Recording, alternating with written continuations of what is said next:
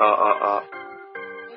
うわ、来たハロー、ロおじいちゃん聞こえるよ。ジャ聞こえますよ。ー。聞こえるかおじいちゃん聞こえるやっと。聞こえるかおじいちゃん聞こえる。大丈夫かおじいちゃん聞こえるよ。 聞こえましたね。聞こえました。何がいけなかっわかんない。たわかんないのうん。頭がおかしかったのかないやそえ頭はおかしくないと思いたいけれども。気のせいってね。今日もう出ちゃうの、それ。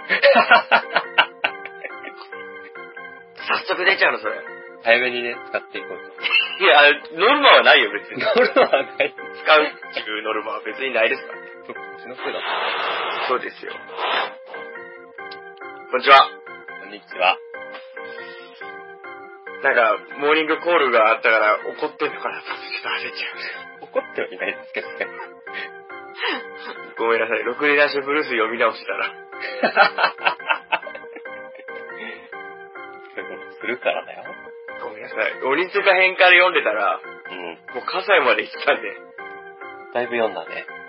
はい。間、渡嘉敷編が挟むぐらいかな。結構なんか、まあ面白いですから仕方ないですよ。そうなんですよね。うん。ついて読んじゃうんだよな。なんや、あんまりね、僕、不良とかドキュンって苦手なんですけど、ろくでなしブルースは好きなんですよね。ロケザンシブルース僕も好きなんですよね。なんなんですかね、あの魅力って。森田正則の、なんていうかね、センスですよね。ですよね。森田正則さんの漫画好きで、全部う読ん。んでるんですよ。で、シャリクラシとか、うん。ルーキーズとか。そうですね。さらにはその前のバチャリタリロックですね。ああ、これ僕知らないですバチよ。ャタリロックとか。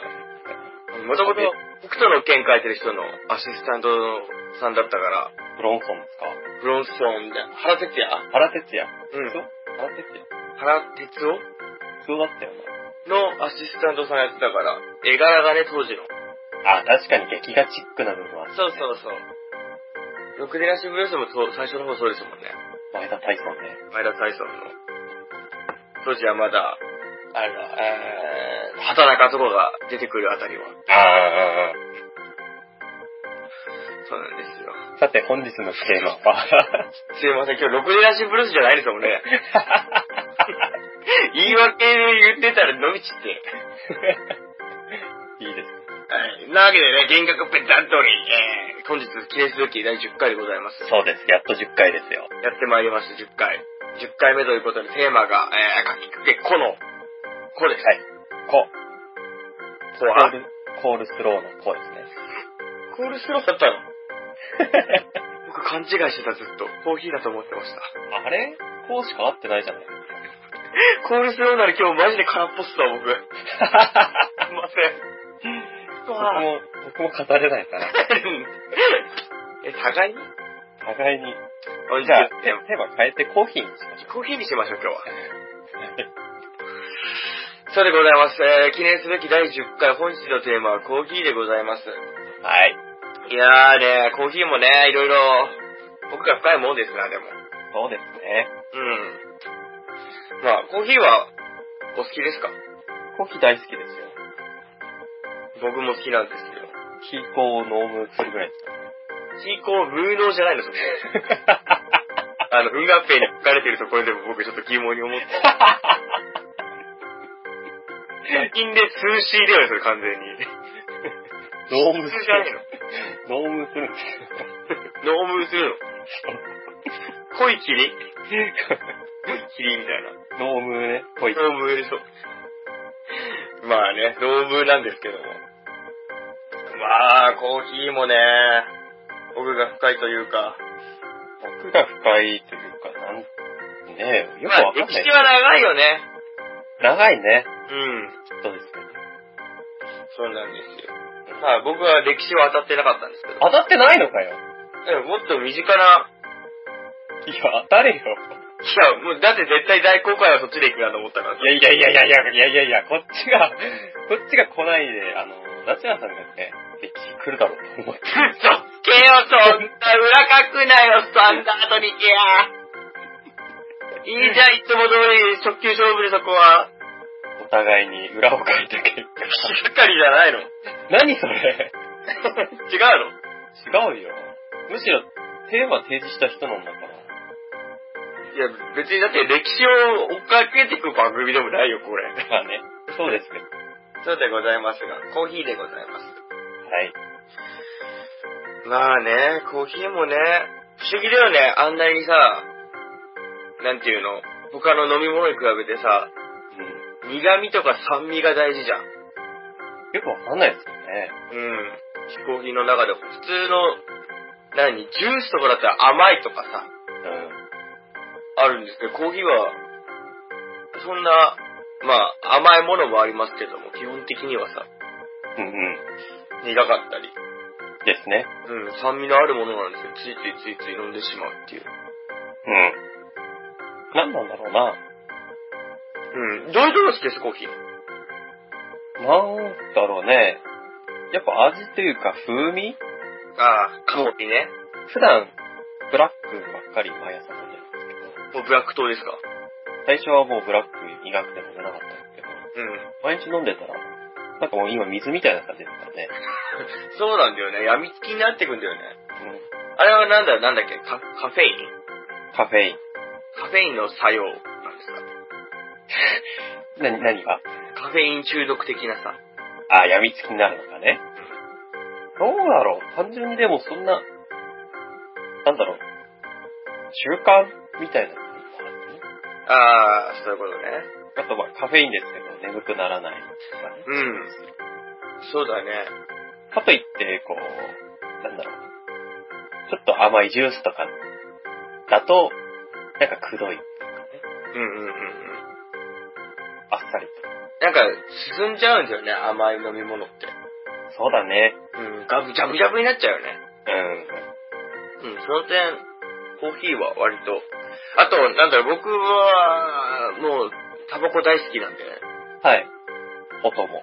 うん、お供だね。校内環境最悪ですよ。いや、まあ、複雑なね、多種多様な。いや、が、学生の時もさ、はい。もう、後半は、学校内でも先生方タバコは飲まなかったですけど、はい。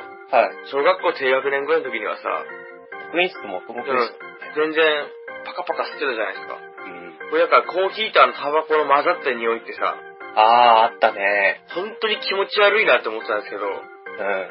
今それですわ。うんあんなに剣をしていた、あの、先行どもの、ね、先行どものね。ああれが今それですよ。だんだん、君も先行のような憎まれる側の存在になっていったっていう。あなたが僕のことを一方的に睨んでるだけです。ねえ。そうじゃないですか。あの、前回の弦楽ペダントリーの記事の書き込みもなんか僕偉いからようでしたけど、あれ。そんなことないですよ。そんな状態なの僕と思って。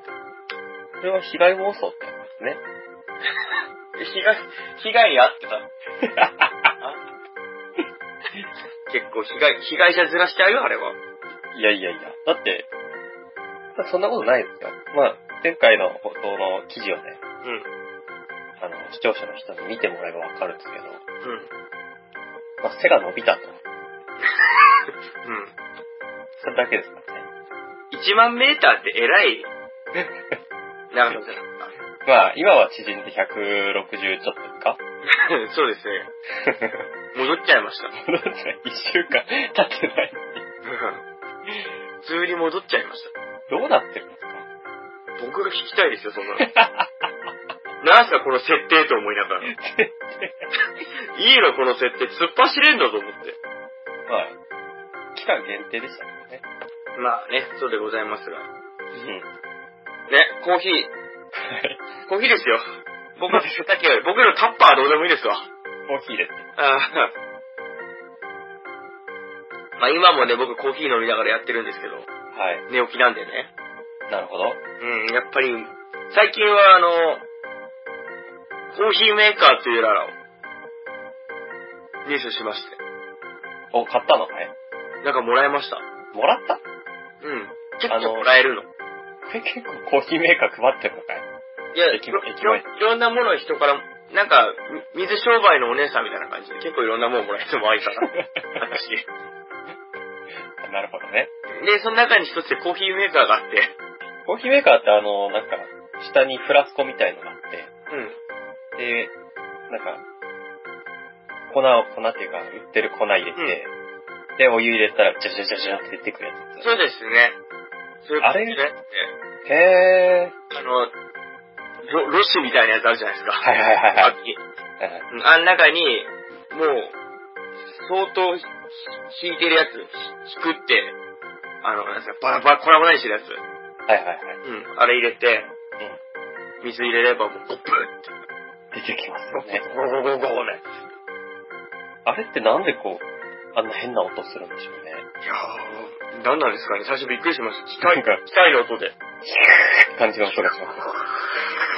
ゴップって、なるから。最初はびっくりしました、僕も。壊れてんのかなと思 って。壊れてなかったですわ。それで入れて飲んだんだ。入れて飲んでますね。へー。うん、特に、やっぱなんだろう、読書とも合いますね。読書、タバコ。うあ、なるほどね。ん。好きなものに合うから。うんうん。うん。なんか一日中家にいるときは、この間も十何杯、一人で飲んでて。それはやりすぎですよ。やりすぎたね。いくらなんでも。僕もびっくりした。うんなんか、おしっこ変だったもん。うん。茶色かった。茶色くはなかったけど、なんかいつもと、いつもの私じゃなかったって。どういう、わかんない。もう何も食べずに、うん、コーヒーだけ十何杯も一日中飲んでたら、変になるね。いやー、そりゃあ、体に悪いでしょうん。多分、まあ。ないうまあ、悪いことばっかりしてるダチュラさんですけどね。 うん、悪いことしてみてね、何が悪い、どれが一番悪いのか分かんないよね。体に異常をきたしてる原因が多すぎて、しのぎを削ってるわけだ。全然要因がつかめないんだよね。そうだよね。深酒に、夜更かしに、同じ体勢でずっと言うに、別一腹にコーヒー。 に。で、タバコも偉い量つけますから。いまや、別に僕のね、健康状態を今日みんなに聞いてもらいたいわけじゃないんですよ。あコーヒーですよ。好きです。うんまあね、で、僕、コーヒー豆についてちょっと調べました。はい。じゃあ、お願いしまえー、コーヒー豆ね。す。はい。生産、まあ、生産量、まあ、いろいろな世界で作られているんですが、はい。どこが一番だと思いますいアラスカとかや、寒い。ですか 寒いよ、アラスカ。えアラスカってなんかって、熊の、北極熊みたいな、白い熊のロゴ とかじゃないー、まあ、北極圏です。うんうん。あったかい地域ですね。あったかいところはい。沖縄。 あ、ありましたね。沖縄でも作られてはいます。あ、そうなんですかはい。ちょっとですけどね。でも、生産量1位ではない。あの、聞いたことないでしょ。あ、沖縄が生産量ってね。 ううんん。な生いで産量ってね。す。ないですけど。国ですよね。うん。うん。ええー、なんかこう、あったかいって言うとね、やっぱり南米とか、ああ、いいですね、南米。うん。南米もね、いっぱいあるんですけど、まあ一番は、はい。ブラジル。ブラジルですかブラジルですね。ブラジル、広いですからね、やっぱり。そうなんですよね。ブラジルが一番で。うんうん。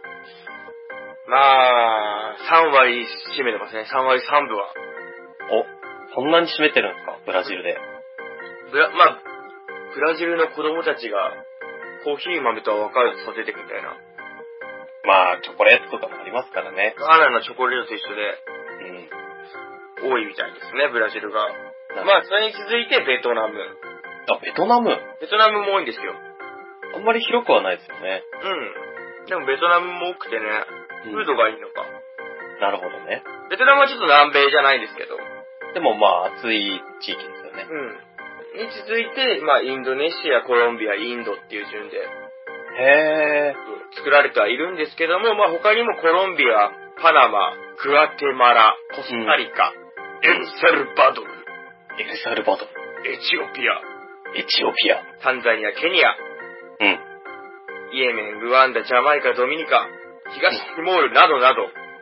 東ティモールね。うん。なん か思い入れある。 いや、ない であれ東ティモールね、みたいな。す。別にないですよね。別にないです。うん。なんでございますがね、まあブラジルが一番だと、なるほどね。うん、言ってる状態なんですけども、はい。まあ、コーヒーも調べれば調べるほど奥が深くてね、なるほど。種類が多いなと、まず。ああ、いろいろ聞きますよね。コーヒー、コーヒーっつっても、うん。皆さん思ってる以上に、あの、ボスとジョージアだけじゃないです。 ボスとジョージアは別に豆の種類ではないんだけどさ。 あ なんかこう、エメラルドマウンテン。それは豆の種類じゃないからね。あれ違うのな、な、エメラルドマウンテンはコーヒーの銘柄としてじゃないブルーマウンテンか。あ、ブルーマウンテンとかはね、豆ですかね。うん、あるんですけど、まあ、ざっとね、皆様もこれからはもう、毎日コーヒーばっかり飲むと思うんで、まあこれ聞いたからです ね。うん、聞いたからにはそうでしょ。点滴じゃなくてコーヒー打ってくるんで。天敵じゃなくて。うん。そうだと思うんで、まあ、ざっとコーヒーのはい。豆の種類、はい。大きく分けて2つ。はい。まあ、なんで、ヘビーメタルとハードロックの違いみたいな感じですかね。まあ、ちょっと境界っていうかね、僕たち素人ですから。そうそうそう。あのね ACDC がヘビーメタルなの、ハードロックなのって言われるとちょっとわかんないし。まあ、そもそも聞いたことない人とかもいるからね。バンヘイレンはどっちなのみたいな。まあだからさ、いいよ、それは。 早くえ言えよ。え ロックの比喩がちょっと好きなんでね、僕は。わかったからさ。まあ、コーヒー豆、ざっと2つ。はい。まあ、ざっと2つとは言ったんですけど、はい。よく世界規模で言われるのは、うん。コーヒー三原種って言われるのがはい。あって、まあ、アラビカ種、はい。ロブスタはい。種、リベリカ種っていうのが、まあ大体3つ大きく分けるんですけど、なるほど。でもまあリベリカってそこまで種類が、種類というか数は多くないんですよ。あ、生産量が。生産量であり、なんかその主流として、あ、なるほど ね。うん、なってはいないんで、このアラビカ種とロブスタ種っていううんうん。ものがまあ大きく分けてコーヒー豆の種類としてうん。あるもんなんでございますが、うん。まずちょっとアラビカ種の方から。はい。まずアラビカ種っていうのはまあ、これがほとんどっちゃほとんど。アラビカ種。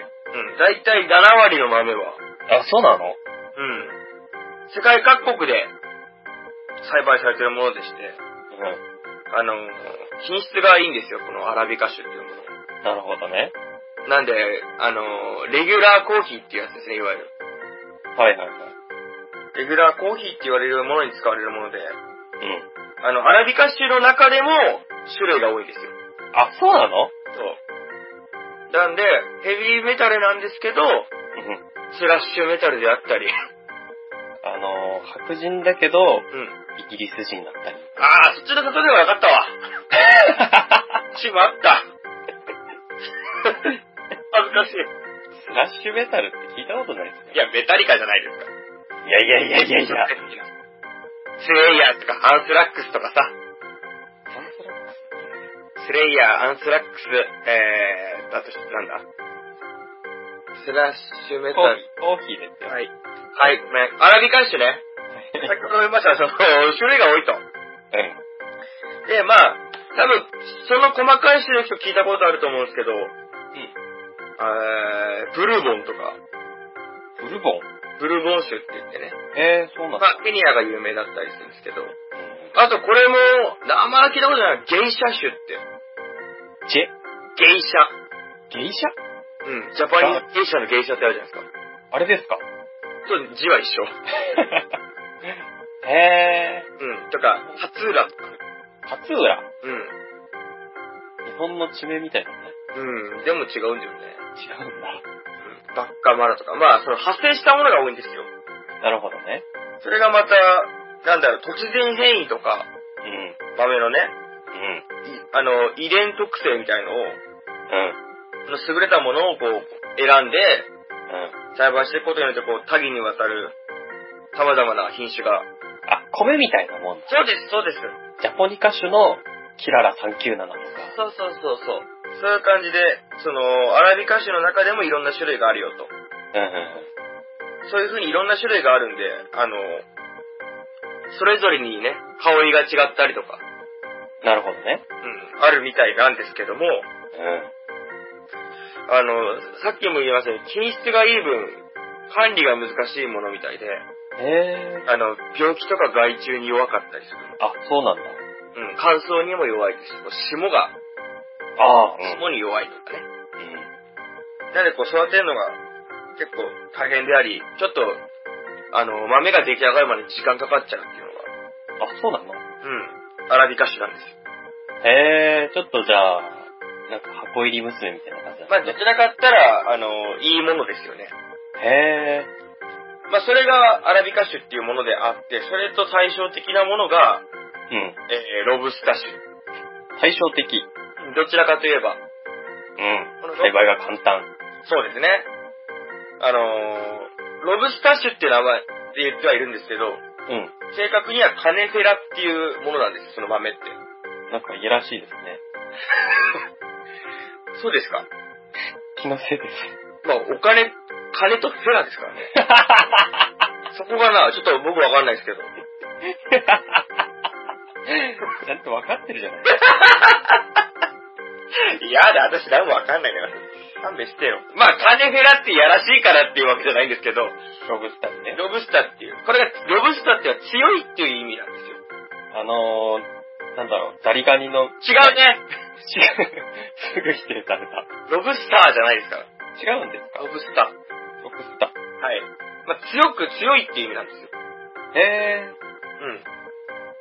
ん。なんで、あのーさっき言ったアラビカの方と異なって、うん。あの、育てるのも、病気とか害虫には強いんですよ。あ、そうなんだ。うん。で、成長も早い。へえ。すぐマグネットして出来上がっちゃう。ジャックの豆の木みたいなのね。 あんな早くないね。あ、それくらい。あれは早いでしょ、相当。寝起きでもうつるずるずる上がってるんですよね。雲の上まで行ってます僕ももう金の卵取っちゃいないわ、そらって感じなんですけど。うん。まあ、その、早くて、まあ、その分、あの、アラビカ種とは違って、品質は比べると、どうしても劣っちゃうかなっていう。 へえ、そうなんだ。うん。なんで、どちらかといえば、あの、さっき言ったレギュラーコーヒーの中でも安価なものに使われたりとか、うんうん。あの、インスタント。インスタントコーヒーとかに使われる豆なんですね、こっちを。うん。粉のやつですね。そうですね。うんうんうん。ちょっと安い感じのなるほどね。がロブスター種っていうわけだ。うん。まあそうであってもアラビカにしかりロブスターにしかり、産地によって味は全然違うみたいで、なるほど。うん、酸味、苦味、甘味、コク、キレ。へえ。どれもこれも同じアラビカ種使ってでもつく、あの、産地で違うっていう、そうなんだ。うん、ものであって、まあ味、香りがそれぞれ異なるっていうので。うん。まあ、どれが一番いいっていうものはなくてね、それぞれに合う合わないがあるものなのかなっていううんうん。ことです。あと、こ、好みが結構。そうそう、好みが、あの、嗜好品って結局そうですからね。まあね。タバコもそうじゃないですか。うん。あんだけ種類あってもメンソールがいいとか、そうですね。うん、あるのと一緒で、それぞれにいろいろありますね、っていうところです。なるほど。うん。お兄さんの方は 僕ですか僕はですね、うーん、じゃあ歴史からいきますやか。っとるやないですかいやいやいや。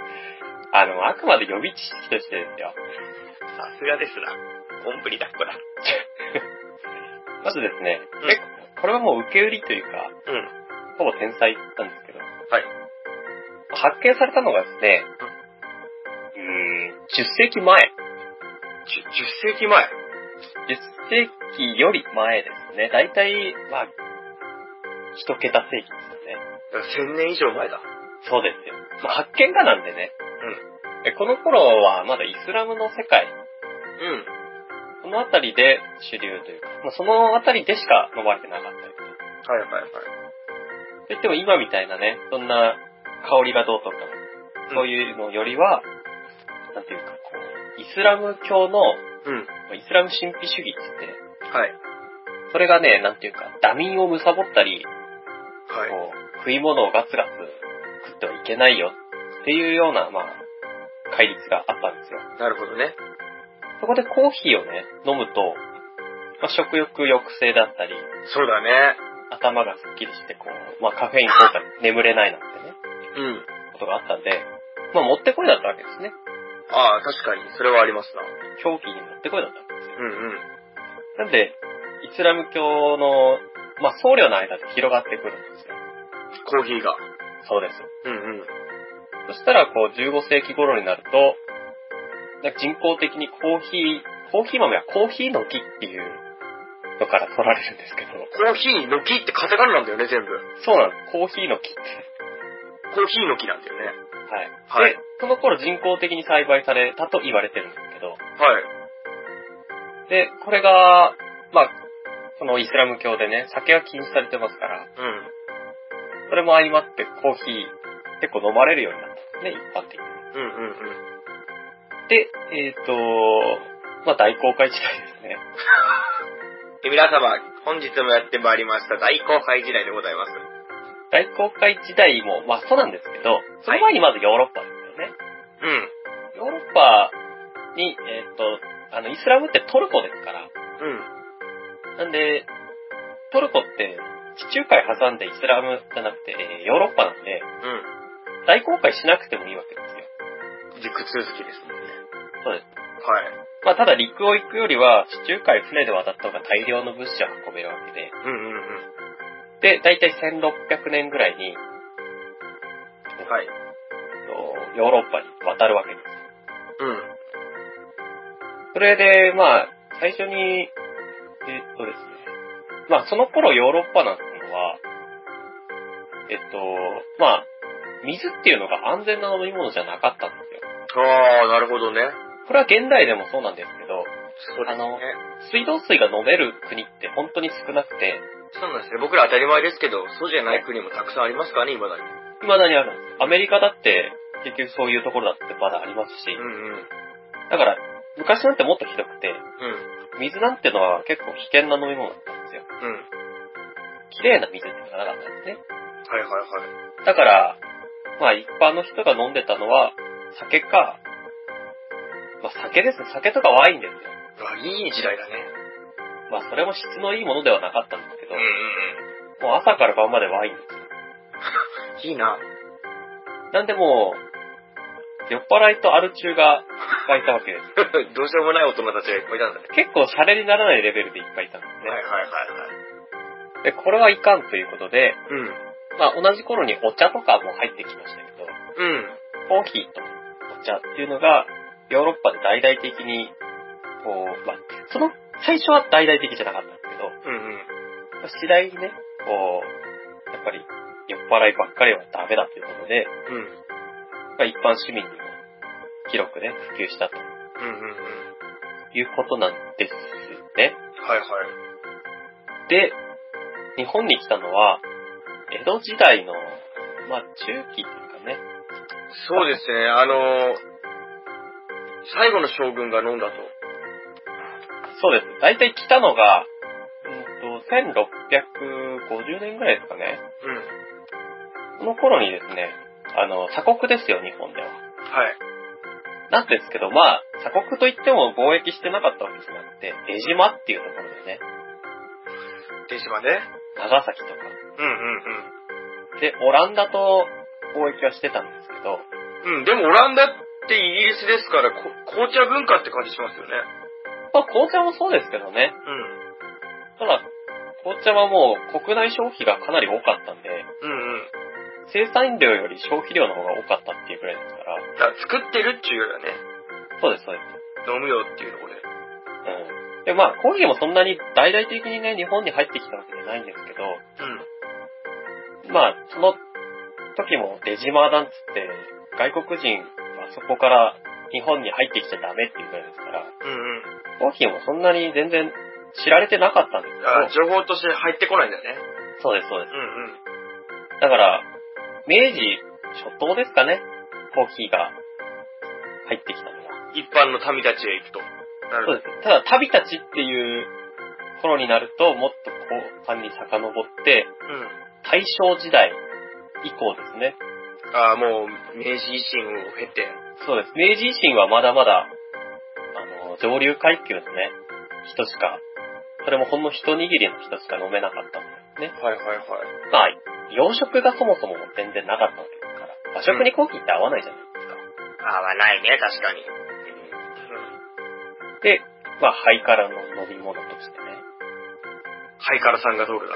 そうです。で、だいたい1900年代に入って、うん。やっと森鴎外とかね、うんうんうん。石川啄木とかね。そうですね。結構、あの、分断の方々がそうです、そうで好むって言いますよね。北原白秋とか高村光太郎も飲んでたと。す。そうです、そうです。うん。で、そういう人たちが、まあ、コーヒー愛国家の会みたいなのを作って、ああ、なんか聞いたことあんな。なんだっけな、名前。チラッと見たらどっかで。パンの会。うん。パンの会だね。毎月カフェでそうです、そうで会合を行っていたと。す。で、やっとこの頃になって、そのカフェっていうのがね、うで日本人、普通の人にも。まあ、その頃でもやっぱりまだまだ高いものだったんですよ。ん。高級、高級、高級飲料なんだね。そうです。うんうん。高級な、その、食べ物とかね、そういう店でしか出されないような、うんうんうん。高級な本当にものだったんですね。うんうん。で、やっぱり昭和に入って、やっと普及したとうん。いう感じです。なるほどね。ただ昭和に入って、あの、第二次世界大戦だったんですうん。けど、それで、その頃敵国の飲み物だとすることで、売国のとなっちゃうわけだ。そうです。の、ねまあ、まず輸入停止になった上で、うんうんまあやっぱり日本人の生活からね、コーヒーが消えたという時期もあったんですね。ああ、な日本におけるコーヒーってのはそんなに歴史が深くないんですね。そういうことだね。はい。結局、海外のものですから。うんなるほどね。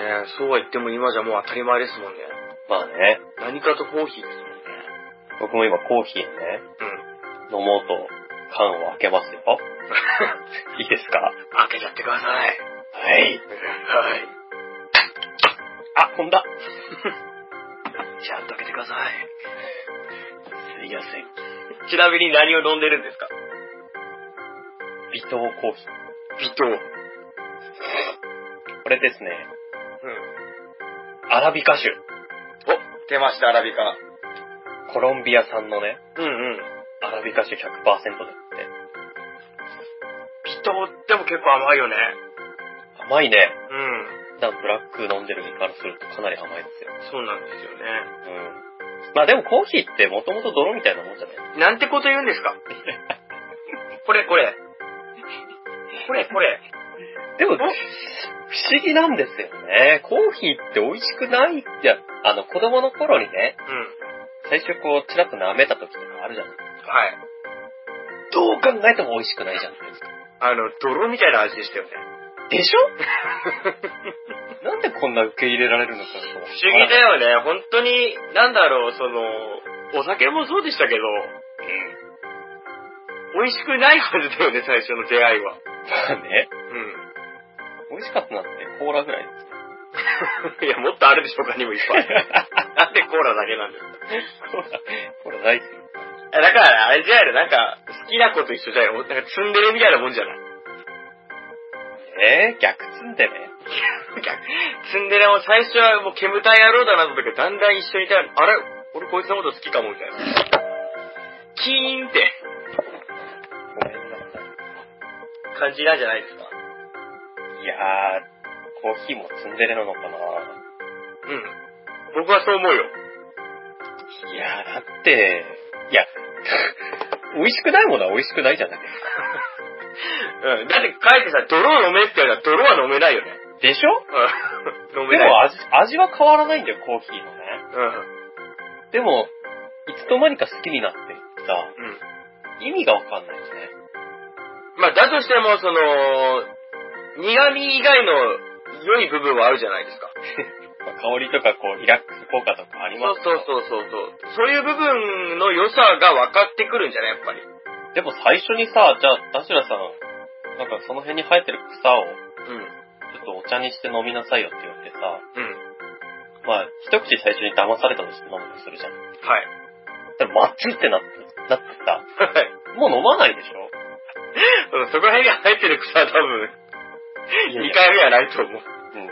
まあ、そこら辺に生えてる草だとあれですけど、うん。いや、今ちょっといいものも持ってるから、飲まないって言われてさ、うん。騙されて飲んでさ、死ぬほどまずかったら飲まないでしょ、もうそれ以降。うん。まあね、もうこれは、これはもう、まずいから飲まないってなるでしょ。なりますね。それを体にいいとかそういうレベルじゃないじゃないですか。うん。意味がわかんないんですよ、コーヒー。おい、でもさ、最初だったら多分、砂糖とかクリームとかさ、まあそういうものを、乳製品みたいのをうん入れて飲んだらすごく美味しいとは思うんですよ。最初、それって結構後半になってからなんですよ。うんうん。このコーヒーにミルクを入れるっていうのは、うん。 1600年、1700年ぐらいになって、うん。フランスで、あのーコーヒーって体に悪いとかっていう説がね、しばしば出てたんですけど、はい。それだったらこう、ミルクって生命のね、根源になる飲み物だから、コーヒーにそれ入れちゃえばいいじゃんっていうことでできたのがカフェオレなんですよ。カフェオレね。だからコーヒーそのものっていうのは、もともと苦くてもう泥水みたいなもんだったんです なんでそんな泥水を干すんです かなんでそんな泥水、泥水って言うんですかいや、僕は好きですけどね。うわけはわかんなくないですかん。うーん、確かにね。言われてみればわからないです。でも、やっぱり、泥にはない部分じゃない。匂いにしかり。で味も苦いですけど、美味しいじゃないですか。そうだよね。苦いけど、美味しいじゃん。意味がわか んない。いや、まあ、難しい。だからトムヤンくんと かもさ、酸っぱいのに辛いじゃん。いや、それは違うと思うな。いや、あれもありえない組み合わせじゃない酸っぱくて辛いものがこの世にあるなんてあ思ってもいなかったけど、う実際にそれやったら、あ、結構うめえじゃんみたいな。ん。まあね。うん、と一緒で、ここまで泥に限りなく近いもんでも、限りなく苦くて、だから酸っぱいような時も時にしてあるけど、うまいっていうのと一緒じゃないでもトムヤン君は料理だからさ、うん。まあ自分で操作できるじゃん。そうさ。味をね。うコーヒーって、ん。うん。わざわざ木になってる実をね、うん。こう、いって、うん。引いて、うん。お湯通してだよ。うん。で、その抽出した泥みたいなエキスを飲むんだよ。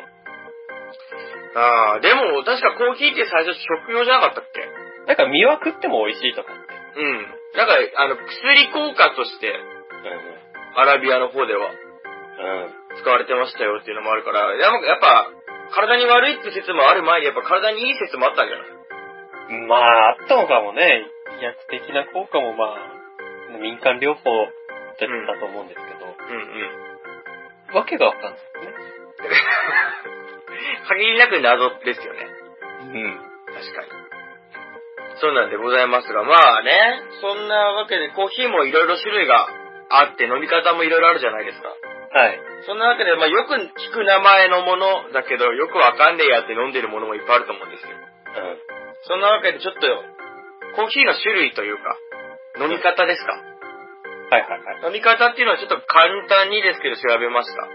えで、まあブラックコーヒーっていうのが一番有名ですけど、ー、そうですね。まあ抽出されたコーヒーに何も加えずに飲むものがブラックなんですけど。うん。ね。まあブラックはみんな、大体わかるとは思うんですよ、ななんかっていうのは、そういうのは。そうですね。うんそのまま飲むよと。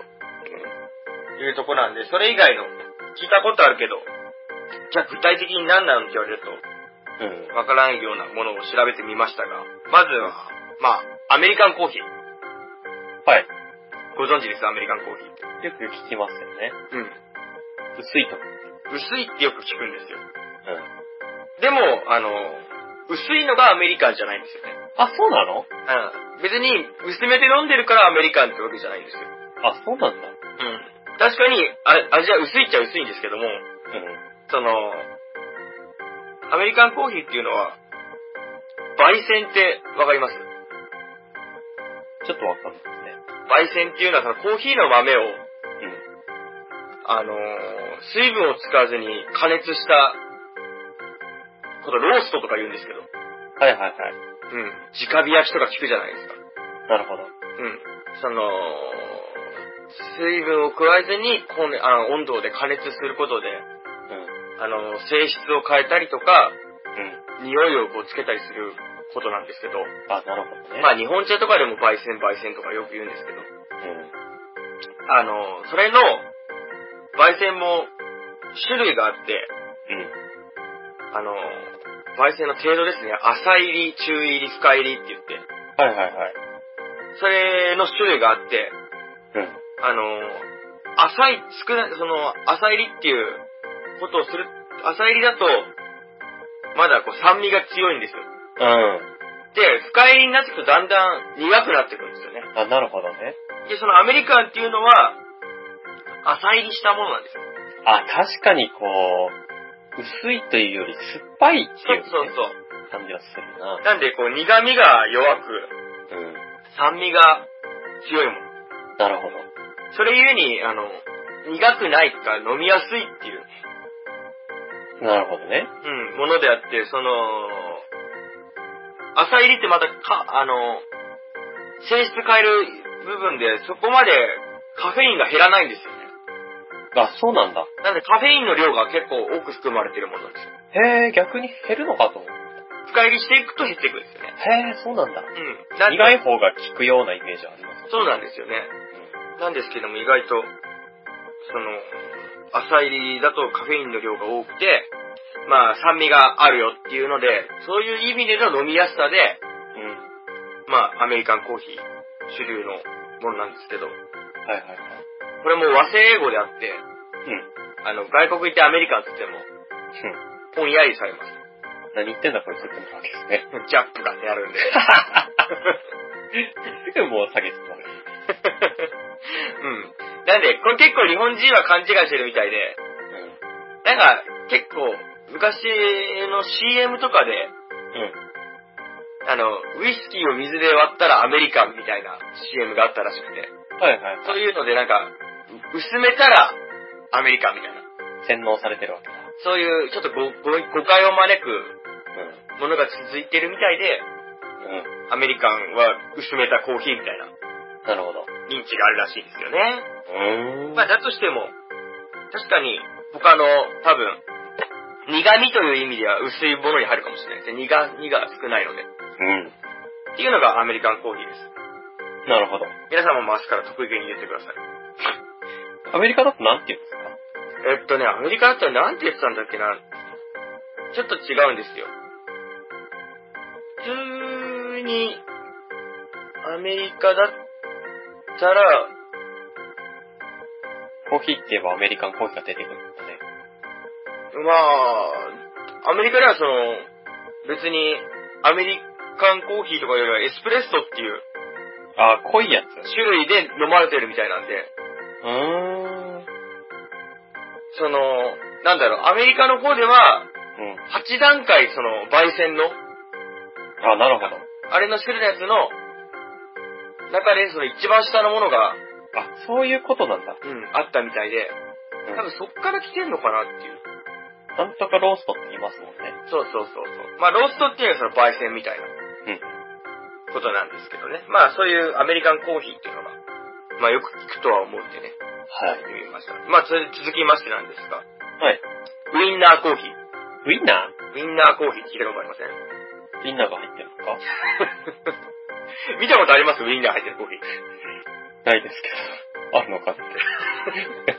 あだとしたら急に2番手マニアックすぎません そうじゃないです。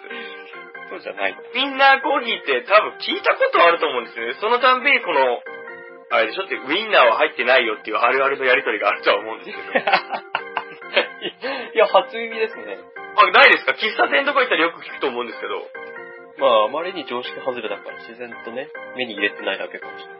まあ、ウィンナーコーヒーっていうのがあるんですが。これはあの、オーストリアはい。発祥のもので、はい。あの、ウィンナーっていうのが、うん。その、オーストラオーストリアのウィーンっていう地域、はいはいはい。合唱団とか、ウうん、ィーン風っていう意味合いなんですよね。あー、なるほどね。っていうのがあって。ウインナーが入ってるわけではないんだ。あーんと、ウィンナーは入ってない です。残念、皆さん。でも入っててもウインナーコーヒーって言い ます。入ってたらね。合わないでしょ。まあね、何を、何、誰得って感じですけどね。確かにドイツではよくコーヒー飲まれますけど、みんなも食われますよね 言。われます。だとしても一緒には、一緒にはじゃない。でもコーヒーフロートってあるぐらいです。 コーヒーフロートはまだ一緒。美味しいじゃん。 いや試してみてないからわかんないですけど、ひょっとしたら、粗挽きと合うなって思うかもしれないけど、うん。違あの、違います。うんだね。うん、こちらウィンナーコーヒーっていうのは、あの、アメリカンとは、最終的に濃いめに入れたコーヒはいはいはーい。に、ホイップクリームでえすね。生クリームみたいな。ー、コーヒーフロートだ。あ、近いかもね。こう、あのー、ホイップクリームを入れたものなんです。あ、浮かせてるんじゃないのあの、浮かせてるものもありますよ。でも、ホイップクリーム入れた中にコーヒー入れることもあります。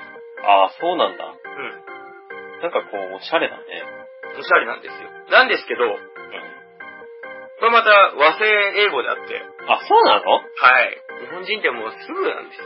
ジャップ。このイエローモンキーが。 そこなんですけど、ホイップクリームなんですけど、うん。うん。こっちの日本で飲むウィンナーコーヒーはね。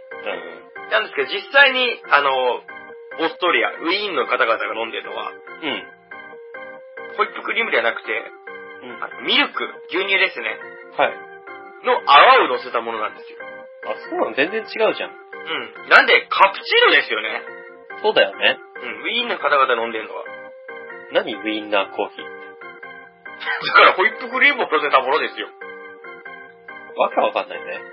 うん、名前ちょっとお借りしてるだけであって、その、見よう見まねでやったけど、牛乳じゃなくて、ホイップクリームでやっちゃったよ、みたいな。が、ウィンナーコーヒー。で、今はい言いましたけど、カプチーノと、本当はカプチーノじゃんっていうところなんですよ。そうだよね。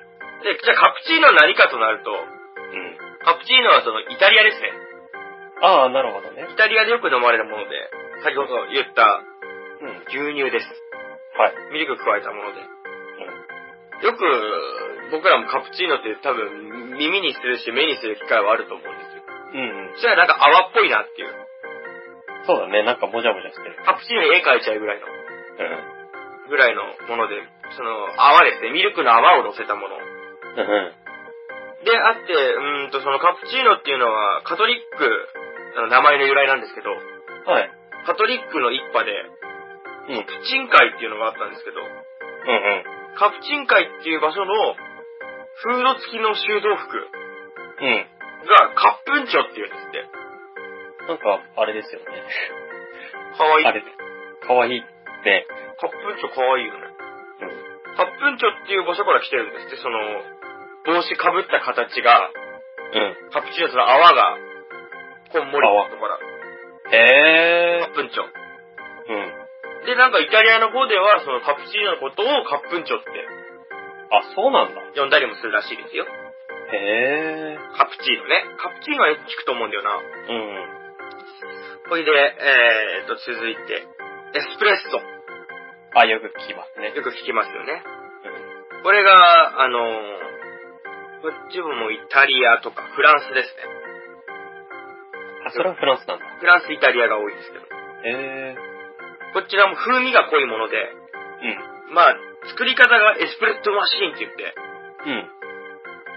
直火式の、えーっと、マキネッタとかいう器具が、そういう道具ですね。うん。専用器具があって、うん。先ほど言った焙煎の中でも、うん。深入りっていう、えー、苦味のあるものですね。うん。苦味のあるもので、あの、粉々に砕いた豆をはいはい。高温の圧力で抽出したものなんです。はい。で、これが結構やっぱ主流ですね、今多いので。うエースん。プレッソマシーンってよく聞くと思うんですけど。そうですね。うん。そういうのが多くて結構、今だったらあのーコーヒー屋さんでもいいですし、あの普通のドリンクバーとかのうん。機械とかでもそういう、ちょっと簡易ながらエスプレッソマシンが入ってて圧かけて、うん。あの、抽出されたコーヒーを飲めるよっていうなるほどね。とこなんですけど、まあ、このエスプレッソっていう語源も、なんかいろいろ説あるみたいで、うん。休息という言葉の説と、休みの。いや、違うな、早い。あ、そういうことね。はいはい。休息ね。うん。だから特別にあなただけにっていう言葉の意味とか、スペシャルな感じだス。ペシャル、毎日がスペシャルみたいなう感じとか、いうのがあるんですけど、まあ、なんか高度経済、イタリアの高度経済成長と、ん。うん。鉄道用語で、うん。エスプレッソって、イタリア語で急行っていう意味らしいんですよね。へえ、そうなんだ。なんで多分早く機械を使ってうん。うん。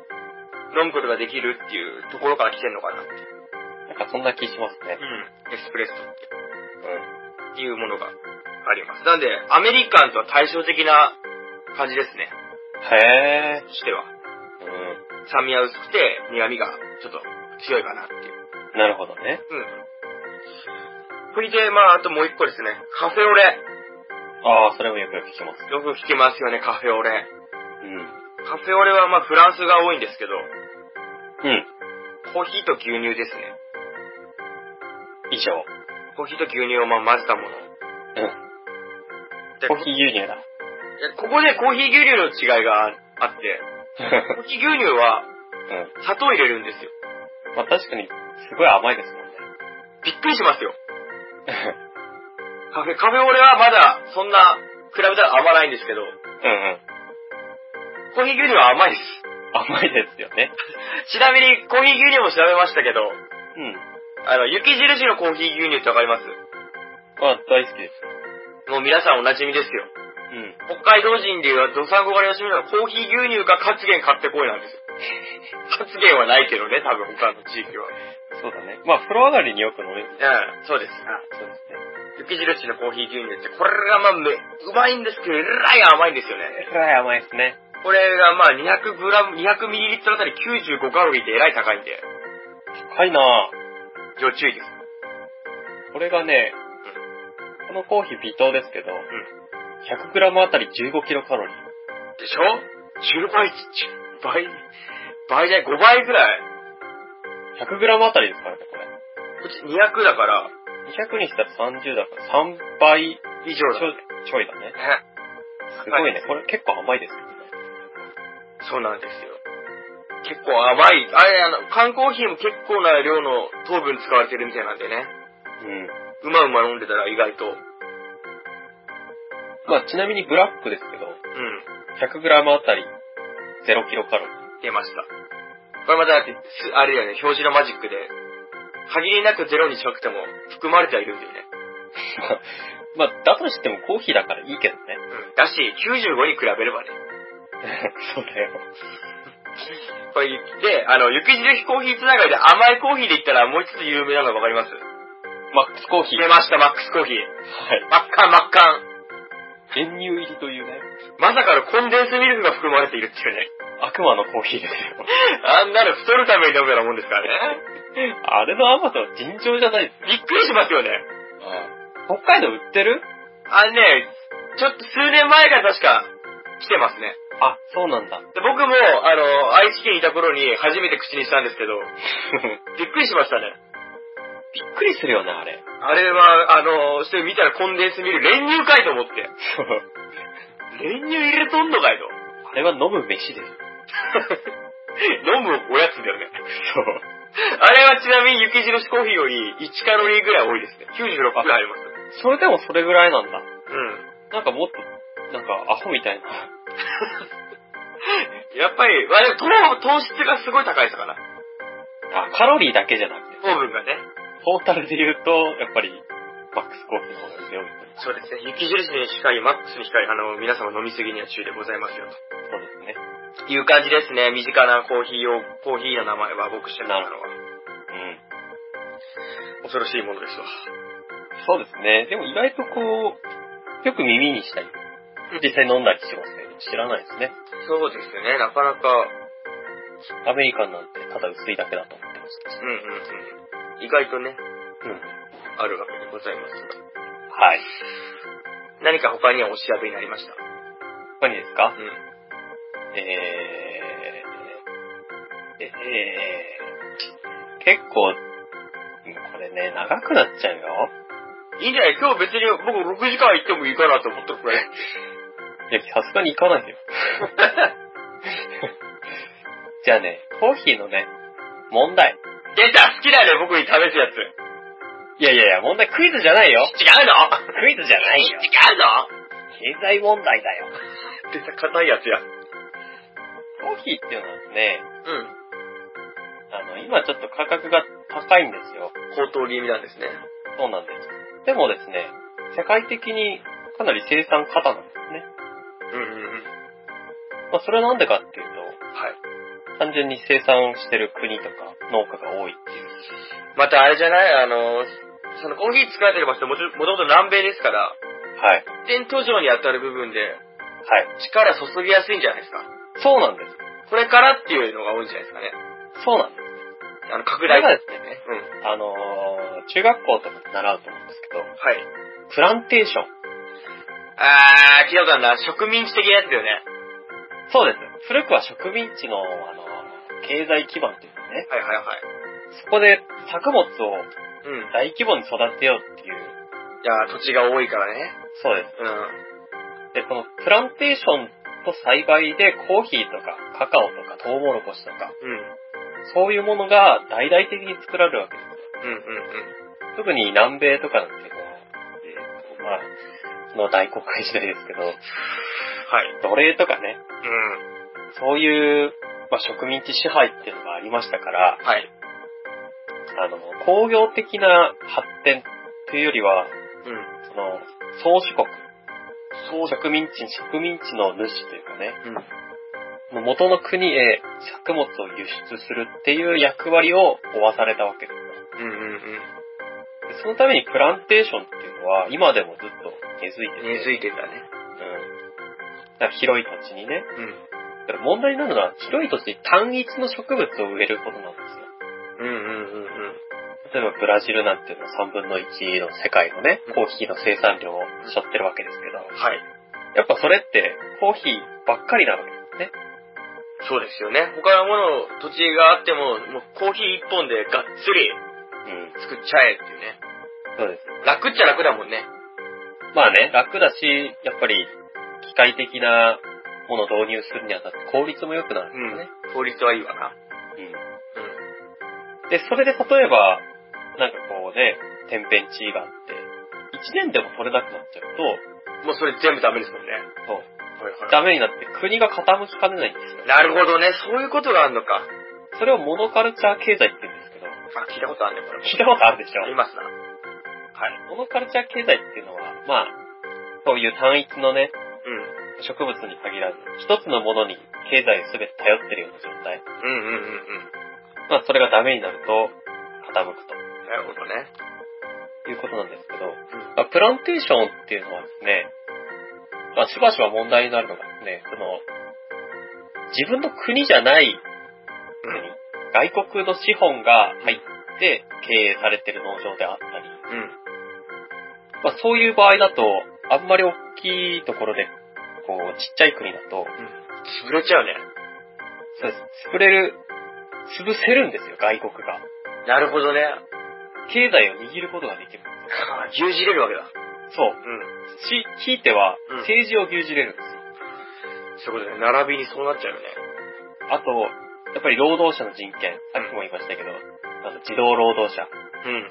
だって今、奴隷と同じように賃金が満足に与えられなかったり、うんあとは、まあ、その作物を第一優先にしてるから、他のね、植物の環境破壊だったり、うん。なるほど。うん水質汚染だったりね、うんうん。そういうことも結構問題になってるんですよ。はあ。恐ろしいね、それまた。うで、そうです、恐ろしいんですん。で、その、特に自動労働なんていうのは最近、まあ、よく耳にする。うん自動労働者とか、そういう奴隷みたいな扱いをうん。改善しようっていう試みで、うんうん。フェアトレード。フェアに行こうよと。そうです。公平取引っていう。なるほどね。公正取引。まあね、日本でもさ、下請け法みたいなさ、うん。均等に扱うわけじゃないですけど、弱い立場をう持つっていうことは意識してやられてる部分ありますかね、やっぱり。ん。そうだね。うただ、それでもやっぱりコスト削減のためとか。ん。まあね、言ってもね。うんで、下請けいじめってもありますけどねう。んうん。フェアトレードっていうのは、その、コーヒー農家うん。っていうのはですね、あの、コーヒーって、何で価格決まると思います何で価格うん。どこで決まると思うどこで決まる取れた量とかまあ、それもそうなんですけど、はい。例えば、金とかうん。石油とかっうんうん。ていうのは、まあ、取れた量って結構世界的に莫大な量あるわけですが、はい。しかも今なんて在庫結構あるんですよ、原油とか。うんうんうん。なのに、高くなってる一方だはい。っていうのは、どこで決まるっていうと、先物取引って、あ聞いたことある。何は金融堂で見たな。はいそう。まあ、要するに、株みたいなもんですよ。はいはい。 1ヶ月先のものを今決めたりとかね。はい。そういう、売ったり買ったりしてる間で、うん。まあ、価格が高騰したり、暴騰したり、うーんまあ、下落したりするわけで変動があるわけだ。す。そうです。はい。でも、それはまあ、その、お金をね、入札したり、うん。え売ったり買ったりするのは、まあ、その時の、その人はいいですよ。うん。その瞬間だけですから。うん。でも農家はそうはいかないからね。そうですよね。 1年かけて育てて、うん。はいで、まあ、取れたら取れたで、価格が下がって、はいはい。で、取れなかったら上がってって感じですうよんね。うんうん。でも、そんなの関係なしに、よそで価格が決まるわけです。だからいくら作ってもなんだね。うん。だから作っても損するかもしれないし、うんうん。まあ、得することもね、あんまりないんですね。だからハイリスクなんだね。そうです。ノリ例えば、あのダウンが。は、エチエチオピアなんていうのはですね、いはい。えー、だいたい150セント、1ポンドあたり150セントくらいで元が取れるんです。うん。でもブラジルは機械化が進んでるから、はい。 50セントぐらいで元が取れる。ああ、なるほどね。でも同じ種類だとん取引される価格は一緒なんですよ。うんうんうん。だから例えば80セントで世界的な取引が行われてるとしたら、ブラジルは黒字だけどエチオピアは赤字なんですよ。うん。うんうんそういうことが起きるから、うんうん。うん。ペアトレードは、その最低取引価格って言って、うん。農家が黒字になる価格から逆算して、その取引価格とかうん販売価格を決めようっていう制度なんですね。なるほどね。まあ、ただやっぱり、それも批判っていうのがあって、うん。その、結局それは搾取する人々の都合だよね。と、しかもその立場を固定してしまうんじゃないか。結局、安い方に行き着くよね、そんなの。うん水は低いところに行くわけですから。そうです。消費者だって高い、高くてしかも品質がそんなに変わるわけじゃないものをね、うん。選ぶなんてメリットなんて正正直言って自分の自己満足でしかないんですよ。そうですね。同じもんだったらやっぱ安い方に行きたいですわな。うだから本当のその経済の仕組みとしては、ん。うん。そんな不当なその支援金とかね、うん。そういうのがあって、その本来やめるべき商売うを、ん。そのわけわからん介入によって続けさせるっていうのは、うん。本当はこう経済の仕組みから言うと、おかしな話なんです。確かに。いいものではないですが。そこれうです。だがっずってと、続いている現状は。そうです。今だって供給過多なんですから。うん、多いわけですもんね。うん。多い中で結局その、2倍の価格でか買い取りますよって言ったって、結局それは、しわ寄せがどっかに行くわけですよ。なるほど。まあ結局騙されてるその消費者になるわけですけど、うんうんうん。まあそれの話は置いといて、置いといて。ははい。い。まあそのエチオピアとかってね、うん。あの、やっぱり世界的にやっぱり今後生産量も減るわけじゃないし、うん。機械化も他のでかい国では進んでたりするわけですから、はい。今後元が取れるような価格になるっていう可能性はだんだん下がってくる。うんうんだんだん安定してくるんですね。うん。そうなると、まあ、フェアトレードっていうのを進めなければ、うん。うん。そういう小国なんていうのはやっていけなくなるんですけど、そうですな。じゃあフェアトレードを進めた場合にはどうなるかっていうと、結局そのフェアトレードで生かされてる状態なんですね。あ、のみになっちゃう。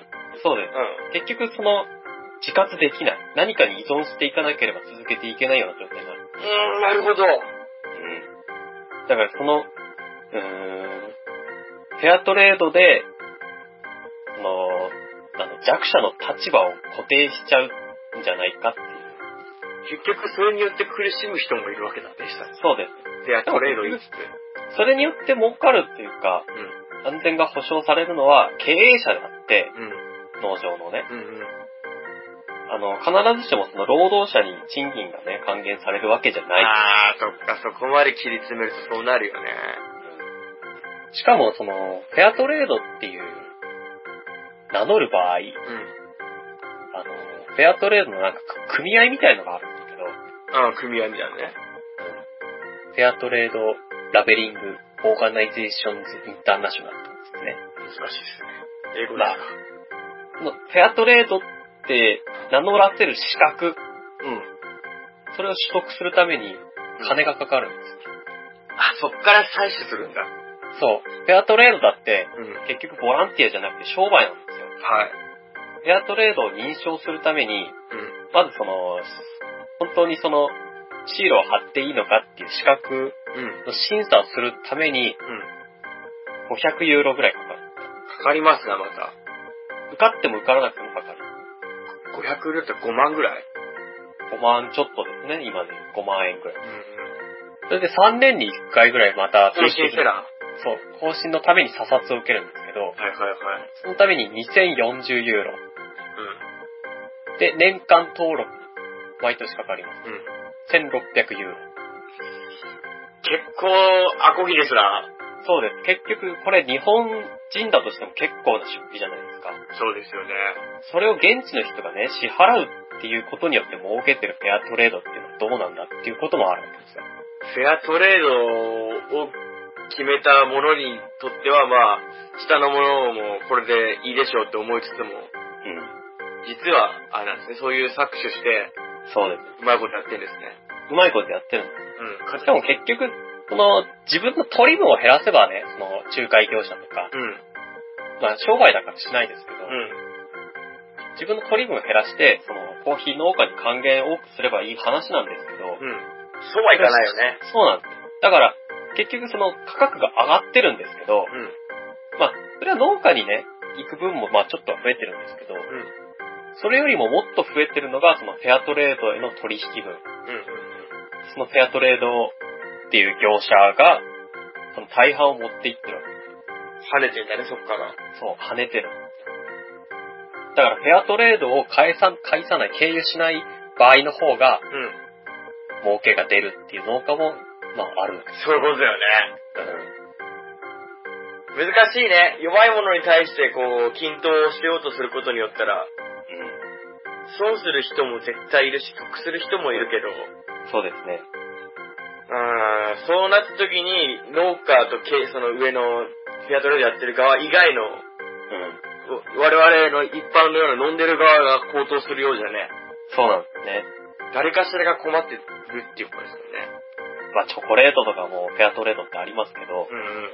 結局、それで問題が解決するかっていうと根本的な解決にはならないんですよ。そうだね。だってフェアトレードって、あの、最低取引価格保証するってことですから、うん。生産量に関係ないんですよ。そうだね。つまり、全世界的にまあ、取引量が倍になれば、まあ、最低取引量っていうのは、少しは減りますけど、うん。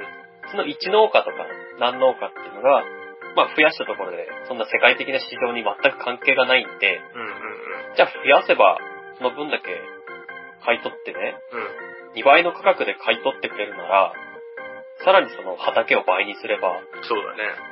倍々ゲームじゃんっていうことになりかねないんですよ。バッテとしても震災とか何かしらあった時にはもう一気にひっくり返っちゃうよと。まあそれがやっぱりモノカルチャー経済のね、もろいところなんでうんうんそれもやっぱり、他に脱却できない状態にもうすでに陥っちゃってる。うん。そういうことだね。もう、か、そこにいて、変えようがないんだね。そうです。他に売るものがないから。なんか、あれだね、アルバイトとか派遣みたいだね。まあね、食いぶちがないからこれでしかやっていけない。うん、みたいな感じだね。その場はいいですよ。なんとかそうです食ってはいけますけど、えじゃあ明日からもう来なくていいよって言われたらどうするのみたいな。そうですね。世界と一緒ですよね。しかもその、やっぱりコーヒーだって、うん。もう肩ですからね、生産が。うん。多いわけですもんね。そうです。そんな中でフェアトレードで最低価格保証なんてやっちゃうと、さらに増やしかねないことになるんですよ。結局もう数こなすしかない、なっちゃうもんね。いや本来だったら2倍で買い取る価格に、あ代わりに、その生産量をね、減らして、まあ、労働者も減らしてってことにはなると思うんですけど、うん。もう現状、これで食ってってるっていう上で、そうです。変えれない現実なんでしょうね。そうですね。まあ、そうなるとやっぱり労働者が減るってことで、うん。うん。さらにその、貧乏な家庭に対しては打撃ですよね。雇用がないっていうのは苦しいでしょうからね。そういう意味でもやっぱり本当に救済ではないんですよ。うだから根本的な解決には全ん。くならないんんだだね。ね。フェアトレードって。テアトレードっていうのは。ひどいことなぁ。大変ですな、そう考えるとコーヒー一つにしても。うん。コーヒー一つにしても経済が絡むと本当にわけわかんなくなっちゃそういうことです。えモノカルチャー経済っていうのはそういう部分がうんです恐よね。ろしいですな。うん。そうなんですよ。なるほどね。そう考えると日本ってやっぱり、その辺は恵まれてましたね。まあうまくやったんでしょうね。日本だって結局、まあ米はいいですよ。うん。でも小麦粉なんていうのは、うん。まあ1割くらいじゃないですか、日本で取れるのは。そうですね。ほぼ輸入ですよね。しかも、品質、海外だってそんな悪くないし、うん。でも価格は半分ぐらいじゃないですか。うんうんうん。それだったら別に国内の選ぶなんてそんなに需要高くないと思うんですよね。うん。ただ政府の支援金っていうのは出てるわけですから、それで食ってるわけだね。そう、それで食ってるんですよ。なるほどね。じゃあさっさとやめればいいじゃんっていうと、うん。まあ、それにはまた資本がかかるわけですよね。やめたら我々今後何して飯食っていけばいいのっていう人がいるわけですもんね。だから結局支援金がないとやっていけない状態なんですね。支援金で食ってる現状っていうのはなかなか変えれないもんですよね。まあ、支援金はいいとして、まあ税金ですけども、それはいいとして、うん。それってでもやっぱり、その、資本主義っていうますかね、うん。まあ経済の成り立ちからすると不自然なんですよね。うん。やっぱり、こう、価値を生み出せなかったら別の方法で価値を生み出さなきゃいけないわけですから、うん。自力でやっていけないんだったら廃業しなければならないんですよ。そこに踏み出せるかどうかなんだね。だから、生かさず殺さずっていう感じにはなって、うん。生殺しなんだね。そう、未来がないですかいやー、やだな、なんかそういうの聞くと。ら、未来がないよ。日本だってそうだし、海外だってそうなんですね。うん。その現状がずっと続いてるわけだ。うん。だからコーヒーもカカオも、それをね、根本的になくそうっていう、廃絶しようっていう試みとか動きっていうのは、うん。まあ大事なことですけど、そうですね。けどそうしなければいけないっていう実情とその理由をね、うん。返さない限りはそれがなくなることはないんですよ。そうだね。だって、その、子供を雇っちゃダメですっていう法律がまあ世界にできたとして、うん。でもその一つの家庭としてね、うん。家として子供をわざわざ働かせに行かせたくないわけですよ。うん。でも行かせなくてはならない現状があるわけだもんね。そう。だからその現状は何なのっていう時に、やうん。っぱりその一つ一つのその農作物だったりね、うん。の売り上げが、まあ我々の給料に比べて全然低いから、うん。そういうことになったりね。うんうんうん。まあその国として貧乏だったりとか、そういうことだよね。そういう理由がなくならない限りは、その理由がなくならないとやっぱりうんうん。動機ってなくならない。なんで結局、着眼しなきゃいけないのはそういう部分なんでしょうね。子供のその雇用を撲滅しようっていうことじゃなくて、うん。そのために何をすればなくなるのか。そういうことだ。子供たちに働かせなくてもいいような生活、社会的な経済環境を作ってから、じゃあ児童労働は廃止しても大丈夫じゃないって、そうです、そうです。やっていかないといけないですけど、もうやっぱり、ん目の前のことしか考えずに、ずるずるやってる現状なんですね。そうですね。まあ、ただ、やっぱりその、国としても考えてないわけじゃないと思うんですよね。まあね、世論とか世界の目がありますから。もちろんね。ただ、その、国としてもどうしようもないとったり、結局その、国家だって、一つのまあ、商売として、うん、モノカルチャー経済で、うん。プランテーション、その作物を売ってるわけですから、なんかね、一種の誇りとして持っている人間もうんいるとは思いますからね。で、国であろうとも、その商売相手がね、うん。うん勝手に価格決めちゃうわけですよ。モノカルチャーだってダメになったら、国が傾くんですから。うんうん。で、一つの国ではどうしようもないんですよ。うん。なるほど。で、その取引相手の、まあ、アメリカとか、うん。ヨーロッパとか日本ですね。う結局、我々もそうですけど、コーヒー飲んで、消費して、消費して、っていうことがさらに、その国の生産供給をね、ん。うん。多大なものにして、うん。そうすると価格が下がってっていう悪循環になる。そういうことだね。うまうま飲んでるコーヒーも。そうです。だから、うちらがフェアトレードのものを買えば解決するとかじゃなくて、そうなんだね。そのシステム自体をひっくり返さないと、そうなんです、どうに。もこうにもなんだね。だからその、国としてはコーヒーだけ作ってると、うん。うんうんもっとおつまりなんですよね。うだからって他のところに行くにもコストがかかると。ん。うん。だから本当に生殺し状態ですね。いやー、そういうことか。なんで、あれなんですね。解決策かどうかわかんないですけど、やっぱり、モノカルチャー経済から少しずつ変わっていかないと。うそうなんです。少しずつ変わっていかなきゃいけないんです。ん。急にガッとはなかなか難しいもんとは思いますけど、うん。さっき言った、その、大きい農園で一本でやってるって、あの、結構いろんな地域によってはその、もうその土地手放してうん。うん。違うものにしたりとか、そうだね。うん、やってるっていう部分もあったりはするところもあるんで、うん、少しずつそういう部分で、一本やりじゃいけないなっていう部分で、うん。うんうん。うん、やんないと、結局ね、いつまでも変われないよね。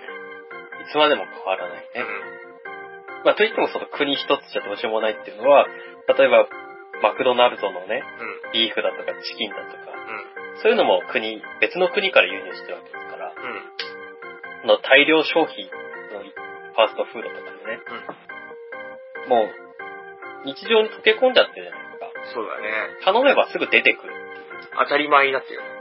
で頼めばすぐ出てくるっていうことは、それだけの量が常に確保されてる。在庫があるわけだ。そうです。ということは、頼まれなかった分も必ず捨てられるわけです。うん。で、捨てられる分も作ってる。だから、その生産量は増えてるけど、実際に消費する量はそこまで多くなかったり、う輸入量はまあ多いですけど、食われる量、人間が食える量なんてのは変わらないわけですから。ん。うん。うん。けど、供給は増え続けると思うんですよね。需要があるから。はいはいはい。常に在在庫切れなんてしたら、ね、もう、もうその店なんて行かねえみたいにななっちゃう。なっちゃいますからね。企業としてはその、常に在庫は確も保っとしといいて、ね。後補充じゃいかないよね。そうです。うん。だから、その国、その、生産国としても、その供給を切らせるわけにはいかないってことで、うさらにその、悪生循環産過多。そうです。悪循環になっちゃん。生産過多による悪循環なんだね。う。うん。価格高騰することなく。はい。嫌な現状ですな。そうですね。我々も実は無関係じゃないっていうところなんですよね。うーん。なるほどね。困りもんですな。うんまあ、コーヒー一つにしたって、そういうものがね、問題がまつわってね、いっぱいあるんです ね。うん。なるほどね。しんみりしちゃったね。まあね、自動ロードなんて結構ヘビーな問題ですから うね。ん。まあでも、あの、そういうのに関心が、関心を向けることも大切だと思うんですよね。そうですよ。知らないままでは何もできないですから。そうですよ。明日から飲むコーヒーの苦味がまだ変わってくるじゃないですか。 ねえ。 ね まあ、まあね。そうですよね。だから飲んだらいいのか、飲まなければいいのかわかんないですよね。コーヒいやー、飲むべきじゃない。ー。どうなんだろうね。飲んだ方がいいような気もするけどね。まあ飲むにしろ、僕思うのはやっぱりフェアトレードをわざわざ買う意味はないのかなとは思いますね。うんうんうん。そうだ。結局大大半はその団体、フェアトレード団体に持ってかれるわけですから。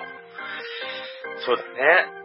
上の力のあるものが、最後笑ってるっていう現状だと。まあも儲けるからやってるわけですからね。う。うん。なんだか、それを聞くと、はかどるものでもないですよね。そうなんですようんね。うんうん。なるほど。うん。こんな感じですね。結構喋ったもんね、その。 1時間20分ぐらい。 30分番組なんだけどね。 30分に収まったことあるかいなんでちょっとそんな怒るんですか そんな僕だって思いますよ。すすげえ30分に収めてみるいや、できもしないこと言うんじゃないよ。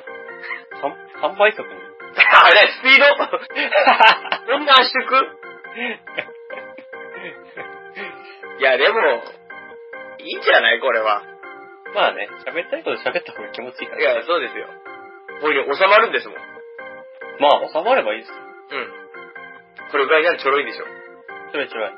だ、だとしてもさ、この間、最初から聞いて聞き直したのよ、全部。また無謀なこと。うん。俺やったらさ、やっぱ音質が全然違うね。音質やっぱり下がり ます。あの、良かったですね。宇宙の時ぐらいはやっぱり1時間半ぐらいでしたんで。1時間半も投げないけどね。長いですね、高いでですけど、やっぱ綺麗だなって。うん。最近ちょっとね、うん悪くなってる部分は。まあ、しでもね、ラジオだからそんなにね、喋ってること分かればいいかなっていう認識なんですよね。そうだね、よっぽど何言ってるかわかんねえみたいなことじゃない限りは、うん。よろしいもんですわな、それは。その辺はもう仕方ないものとして、うん。制作者側はね、割と喋り続けるよっていう。はい。ところです。まあ、いかがだったでしょうか本日コーヒーでしたが、まあ、聞き慣れない言葉があったりとか、実は裏ではこんな暗いことがあるよっていうもので、本当に味わいにしっかり深いものかなと。はい。コーヒー一言で言ってもね。ういうもんでございますが、まあ皆様も興味がないかった人はぜひともね、挑戦してみてもらえれば。コーヒー自体は、あの、美味しくていいもんなんで。ん。そうだね。うん。ただまあ現状こういうものがあるよっていうこともね、認知した上で、うん。やるとまた違うのかなっていう。ところでございます。はい。なわけでね、本日10回、第10回でしたが、はい。まあ記念すべきってわけでもなく、いつも通りでしたね。そうですね。うん。まあ10回とくれば次11回になりますから、そうだね。おテーマを決めなきゃいけません。おテーマを。おテーマをね。うん。おテーマを。う僕がコーヒー選んだんで、次は、かき、あゆえをかきくけこさです。ん。ささあ来ました。さなんていうと、ありそうでないんですよ ね。あいっぱいあるでしょ。 さのつく言葉はこのように腐るほどあるでしょ。いや、あるんですけど、テーマ、いっぱいあるよ。テーマっていうとね、また別なんですよ。そうなんですよね。うん。はい。サウジアラビア。 うっそマジでちょっと、偏りすぎかな。いやー、悪くはないと思いますけども、うん。サウジアラビアの本買わなならんですあ、そうだね。僕、サウジアラビア知識ないですからね。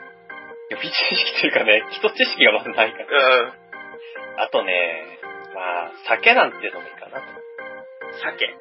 酒、アルコール。わあまあ、好きな人もいて嫌いな人もうもいて。その言葉だけ聞くだけで僕はもう大好き。じゃあやめよう。おっとなあとね、侍なんていうのもね、るほどね。サブライね。サブライ。知ってるようで知らないかな武士道ね。と思ったんですけどね、今満開のものがあるじゃないですか。 満開満開、こっちでは満開のものか。満開ってなんださで満開。で、満開というともう桜です出ね。ました。桜桜チェリーブロッサムブロッサム桜ということでね。じゃあ次回のテーマは桜ということで。あの、あれですよ。あのー、イルカのように見せかける桜じゃないですよ。あれ、ステマの方じゃないのステマの方じゃないですよ。あらマクドナルドさんでおなじみの違うの違いますよ。はあら、そうなのい。なんだよ。行列のできるラーメン屋とか調べるべきだと思ってたんだけど。ダメだよ。ちゃんと植物ですからね、桜。そういうことですね。日本を代表する。人間じゃないですからね。そういうことですね。はい。桜ね、まあ時期がね、そちらはもう、どうなんですかこっちも満開ですよ。先乱れてる感じですかもう、咲き乱れてますね。綺麗ですよ。なるほどね。こっちはまだまだ先ですから。雪、どうですそっちは。もう雪ですよ。満開です よ。なめんなって、また降ってないですよ。降ってやがったよ。ふざけんなって、もう4月っちゅうのに、まだ雪降ってるよ。 そうですよね。うん、どんかしてますわ。こね、北海道とか、えー、東北の方は、まだ4月の終わりから5月の頭にかけてですから。そうですね。まだいたい5月ぐらいまで冬ですからね。北海 そうです。スキー場なんて5月までやってますからね。道 やってるから。なんだろうって、5月までやってるってことはもう半分以上ですよ、年間の。半年冬ですからね。うん、ほんと、寒い。さっぷり、さっぷりグリーンですわ。いや、こっちも今日13度ぐらいでね、寒いななん。と寒いなって思寒くないよ、もう。 半袖短パンだよ、そんなの。B さんはけじゃん、B さん。って。マジか。そうです。なるほどね。 はい、じゃあ桜ということでね、本日終わっていこうかなと。うん、コーヒーだけどね、本日の終わりは。まあ、本日の終わりはコーヒーですけど、次次は、回は桜ですからね。はい。一応締めとくこの後ご機嫌なトークが続くけど。好いや、まあ、それはね、続くかどうかわかんないですよ。きでやってんじゃないですか、やめてください。 結構、その後が好きだったりするんでしょ、本当は。聞いてるみんなもさ、実は。どうなんだろうね。でも最近ちょっとね、人が増えつつあるような気がするんですよ。そうなんですよね。うん。ちょっとそれについても喋りたいなと思って、一旦じゃあ、そうですね。こんな感じで、弦楽ペダントリー第10回、こんな感じで終わります。はい。また会いましょうバイバイバイバイ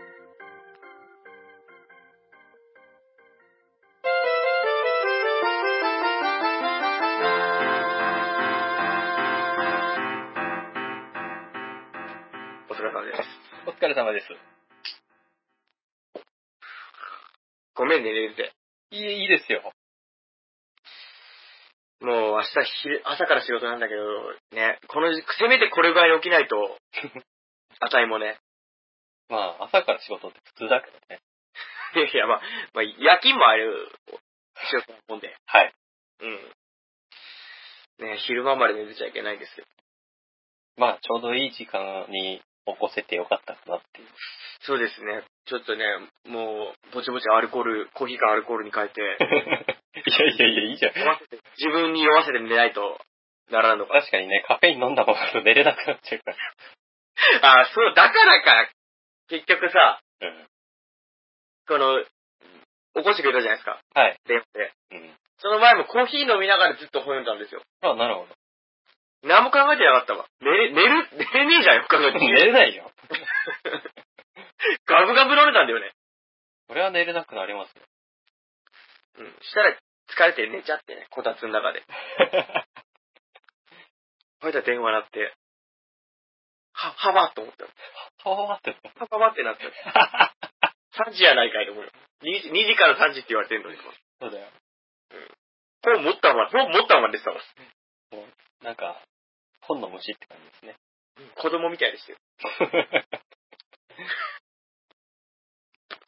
でも増えてますね、聞いてる人。増えてますね。なんか、ちょくちょく、あの、ツイッターの方、はい。あの、きつねさんの方も、はい。聞いてますよ的な感じの、ありますもんね。はい、なんか、いただきましたね。うん。あの、ポッドキャストのね、うん。あのー、一芸ラジオはい。されてる方うん。から、あの、ツイッターフォローいただきまして、ほいほいほい。ちょっとした、ぜひどうぞみたいなね、うん。勧めたり、勧められたりなんかしてね。なるほどでね。、交流もね、今後深めていけたらいいなと、そうですね。うん、大事ですわ。思っています。聞いてる、ラジオをやってる方だとね、聞いてもらえると嬉しいですよね。聞いてて、うん、もらって嬉しいですね。うん。もちろん普通にラジオ好きっていう人でも全然ラジオやってなくてもね。そうですよ。うん。ただどうしてもやっぱラジオって、最近は主流のもんじゃないんで。そうだね。かなり趣味的なものですよね。うん。なんでなかなか聞いてる人っていうのは、言ってもらえればわかりますけど、こっちから、あ、この人ラジオ聞いてるっていうのは、わかんないですもんね。わかんないもんですからね。うん。であればラジオやってる方の方が、喋るのも、喋るってことはやっぱ聞いたりしてるのかなって思いますかうら。んうん。うん。思いますよね。僕の方も、あの、もう一つの方で、はい。うん。聞きましたっていう方いて、ボタボタスポンポンの方ですか例の方、例のボタボタスポンポンの方で、はい。その時にちょうど僕らの、あの、ダメダメな生き様を喋ってたら、ちょうどっていうか、いつ もですけこれ たまたま喋ったらダメだったっていうことで。あ、なるほど。そういう場合もありますよね。 俺たちはもう、保健所ですよ、僕ら。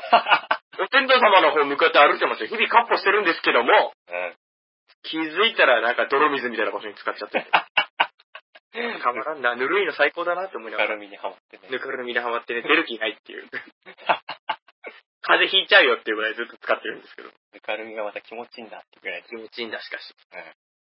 うん、っていう感じで、僕もね、いろいろ聞聞こうと思ってね、あのー、ネットラジオやってる方のことのフォローとかうん。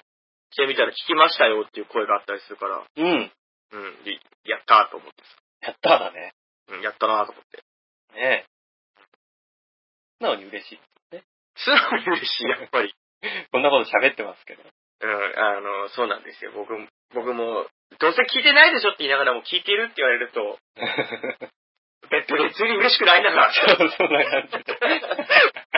顔ばっかりして、ポーってながら。別にと思いながら。目を合わせられないかそう。スキップしてんだけどね。ら。そう。はい。踊り狂ってんだけど、家で。ね。まあ、サチュラさんは全裸で踊り狂ってますけどね。今日は服着てるよ。今日は来てるんだ。うん。寒いもんね。そ暖かくなったら脱ぐもん ね。う。脱ぐ。いや、なんかね、あの、春先に編集者で出てくる人の気持ちがわからんでもないです わ。そまのず僕は外に出て脱がないだけあって。まあ、その点まだ良心的だよね。まだね、ギリギリセーフだよね。はい。家の中で裸であってさ。ただ家の中でもね、ダメな場合ってあるんですよ。えどういうことですかなんかこう、カーテン開けてたりすると、うんで人に見られるじゃないですか。はい。その人が、わいせつだって訴えると負けますよ。 あ、だい、カーテン開けてないんで大丈夫。大丈夫ですかそこはギリギリなんとか。だからカーテン閉めてくださいね、脱ぐときは。あ、なんかね、僕、カーテン多分ここ、半年ぐらいまともに開けてないです。何ですか、それ。暗室ですか常に電気つけっぱなしだ し。ダメなやつだな、のび太 くん。ドラえもん言い方きついよ。きついよ、ドラえもん。辛辣な ドラえもん。ダメだな。 なるほどね。はい。増えてきてるのは嬉しいね。はい。それはフォロワーさんといえばですね。はい。この間、あの、僕バイク乗るんですけど、あ、バイクね。はい。バイクナイトというね。バイクないと。まあ、なあんまり日本じゃ馴染みないんですけど、まあ、よ日、本じゃなくてないの。そうです。日本だとあんまり聞かないですけど、うん。まあ、要するにバイク乗りが集まって、うん。まあ、それだけですよ。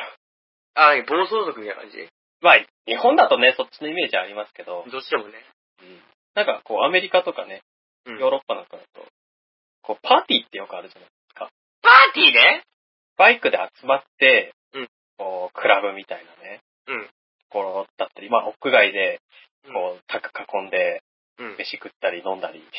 バイ日夜バイクの話で明け暮れるわけそうです。で、そういう、まあ、身内とかでね、バイク集まって話したりっていうのよくあると思うんですけど。うんまあ、それのね、大雑把に言うと、誰でもバイク乗りは集まって。バイク好きの集う集会みたいなんだ。そうなんです。と言っても、そんなね、こう、知らない人の方が多いわけですから、うん。ただバイクで集まるっていうのだけしか決まってないんですよ。あ、何かするわけでもないんだ。そうです、そうです。まあ、何してもいいんですよ。何してもいいんだ。まあ、その、決められたっていうか、マナー のいや、分かってるよ。分かってるよ、僕だって大人だもん。アウトローなダチュラさんがちょっ と、全然僕、インコース高めですよ。カッパーって打てるよ。まあ、だからそういう、特に何するわけでもないんですけど、うん。その中にね、フォロワーさんの人がいるらしいっていうことは分かってたんですよ。あ、でも誰か分からんと。そう。人は分からないけど、バイクのね、写真とかはね、よく見るな。うんうんそういうのがあって、うんで、まあしばらく人がいっぱいいる時は分かんなかったんですけど、うん最後の方まで残ってたら、だんだん1台2台と減っていって、うん最終的に、まあ、その人のバイクも残ってたんで、うんあ、いるんだなと思って、はい。僕も粘ってたんですよ。はい。そしたら、その、まあ、帰る時間になって、うんその人がバイクのね、うんそばにあるの、あ、この人だなと思って声かけてみたら、はい。やっぱりその人で、おーおで、ーフォロワーさんの人と会えたんですよ。おー、すごいじゃん。そうです。挨拶してね、うん。あ、よかったですね。うんうんうん。よかったなと。その後はもうどっか飛ばしたわけじゃない。その後、その後はもうね、帰っただけですけど、軽くどっか流そうぜなかった。いや、まあやっぱりね、そのバイクナイトっていうぐらいですから、終わるのもね、10時ぐらいなんですよ。 10時ぐらいからじゃないんだ。いや、あのナイトっていうだけあって、やっぱさ、年齢の夜的なさ、次の日仕事だったんですよ。あ、なんか健全でいいね。それでね、その、あの、僕埼玉なんですけど、はい。神奈川まで出て行った遠いっすね。の。あの、あ、やっぱバイクったら神奈川なんだね。まあ、神奈川とか多いですね。埼玉は全然ないですからね。うんうん。だからその、首都高を突っ切っていかなきゃなんですよ。そういうことだよね。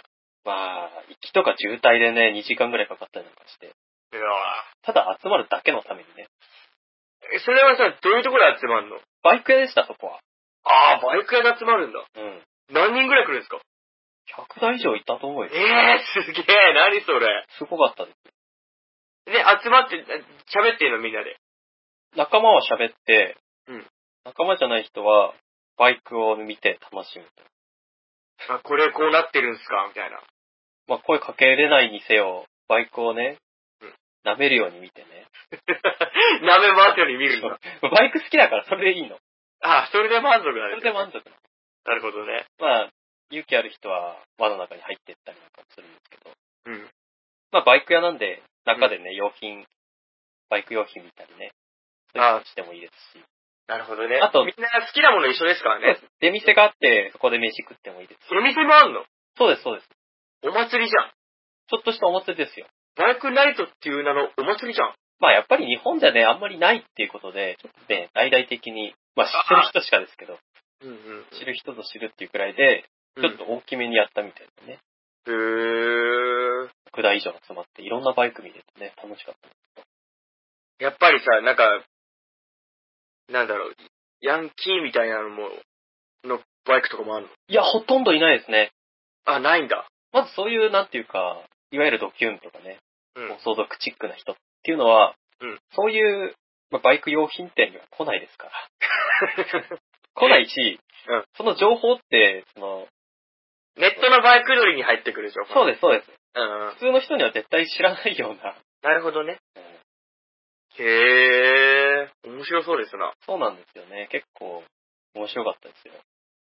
なるほどね。また、その、フォロワーさんに会えるっていうのはうん。よかったで面す。白いですよね。うん。なるほどね。板バイクとかもあったんですかいっぱいありますね。いいね、見たいね、そういうの。僕のもちょっと、わわかる人にはわかるぐらいなんですけど、軽めに痛くした。軽めに痛 くして。ビンタ程度。ビンタテープ。ミックミックにしてやる予定よぐらい。あの、評価っていうアニメなんですよああ、私気になりますよ、それ。そうです、そうです。私気になりますの、それ。はい。あの、推理小説みたいなね、のが原作なんですけど、米沢秀穂先生。それのね、ロゴというか、あの、評価っていうタイトルのね、はいはいはいはい。あのー、ほ本のやつだよね。そうです、そうです。タアイイストクルのリーム。自体をうん。自分で、あの、カッティングシートを切って、 手作り手作り。まあ、僕の、あの、ブログにも書いてますけど、はい。ぜひ見ていただきたいと思うんですけど、その評価っていうのをタンクにね、ちょろっと貼って、うんうんうん。わかる人にはわかるんですけど、意外と好評なんですよね、それが。へー。なるほどねで。結構その、見てると、うんクールなんですけど、うんさりげなく、なんかアニメだったり、そういうものに関係してるんだなって分かる人には分かる。ああ、おしゃれですね、それ。そうなんの。です。おしゃれに痛いっていう。 おしゃれに言いたい。 なかなかね、その、新境地が垣間見られましたね。 なるほどね。またね、そこでのつながりが生まれるよね。うん、やっぱりバイク好きはバイク好きでいいんですけど、さらにアニメ好きなんて一致したらね、話が弾みますからね。気になりますよね、それは。気になりますよ。うん。なるほどね。いいイベントでしたね、ほいなら。いいイベントですね。年に1回ぐらいしかないんですけど。あ、そうなんだ。うん。貴重な。そうですね。まあでも、やっぱり、とあれですね、あの、陸続きだけあって、うん。こういうつながりができるのは、やっぱ羨ましいですね。それがいいとこだよ ね。わしのような、こんな、なんもないさ、 一応、理屈的じゃないですか。なんもない場所で さ、まましてや、その、移動するのが嫌いっていう。まあ ね、苦手な人は苦手ですからね。会うのはいいんだけど、車乗ったり、 行くのがだるいなっていう。その前にまず移動しなきゃいけないですからね。そう。来てくれんだらいいよっていううち に、うちに来るって言われてました。どんだけ立場高いんですか。いや、本当に、あの、電車賃を出すから来てぐらいのあれなんだけ ど。なるほどね。はい。はあ。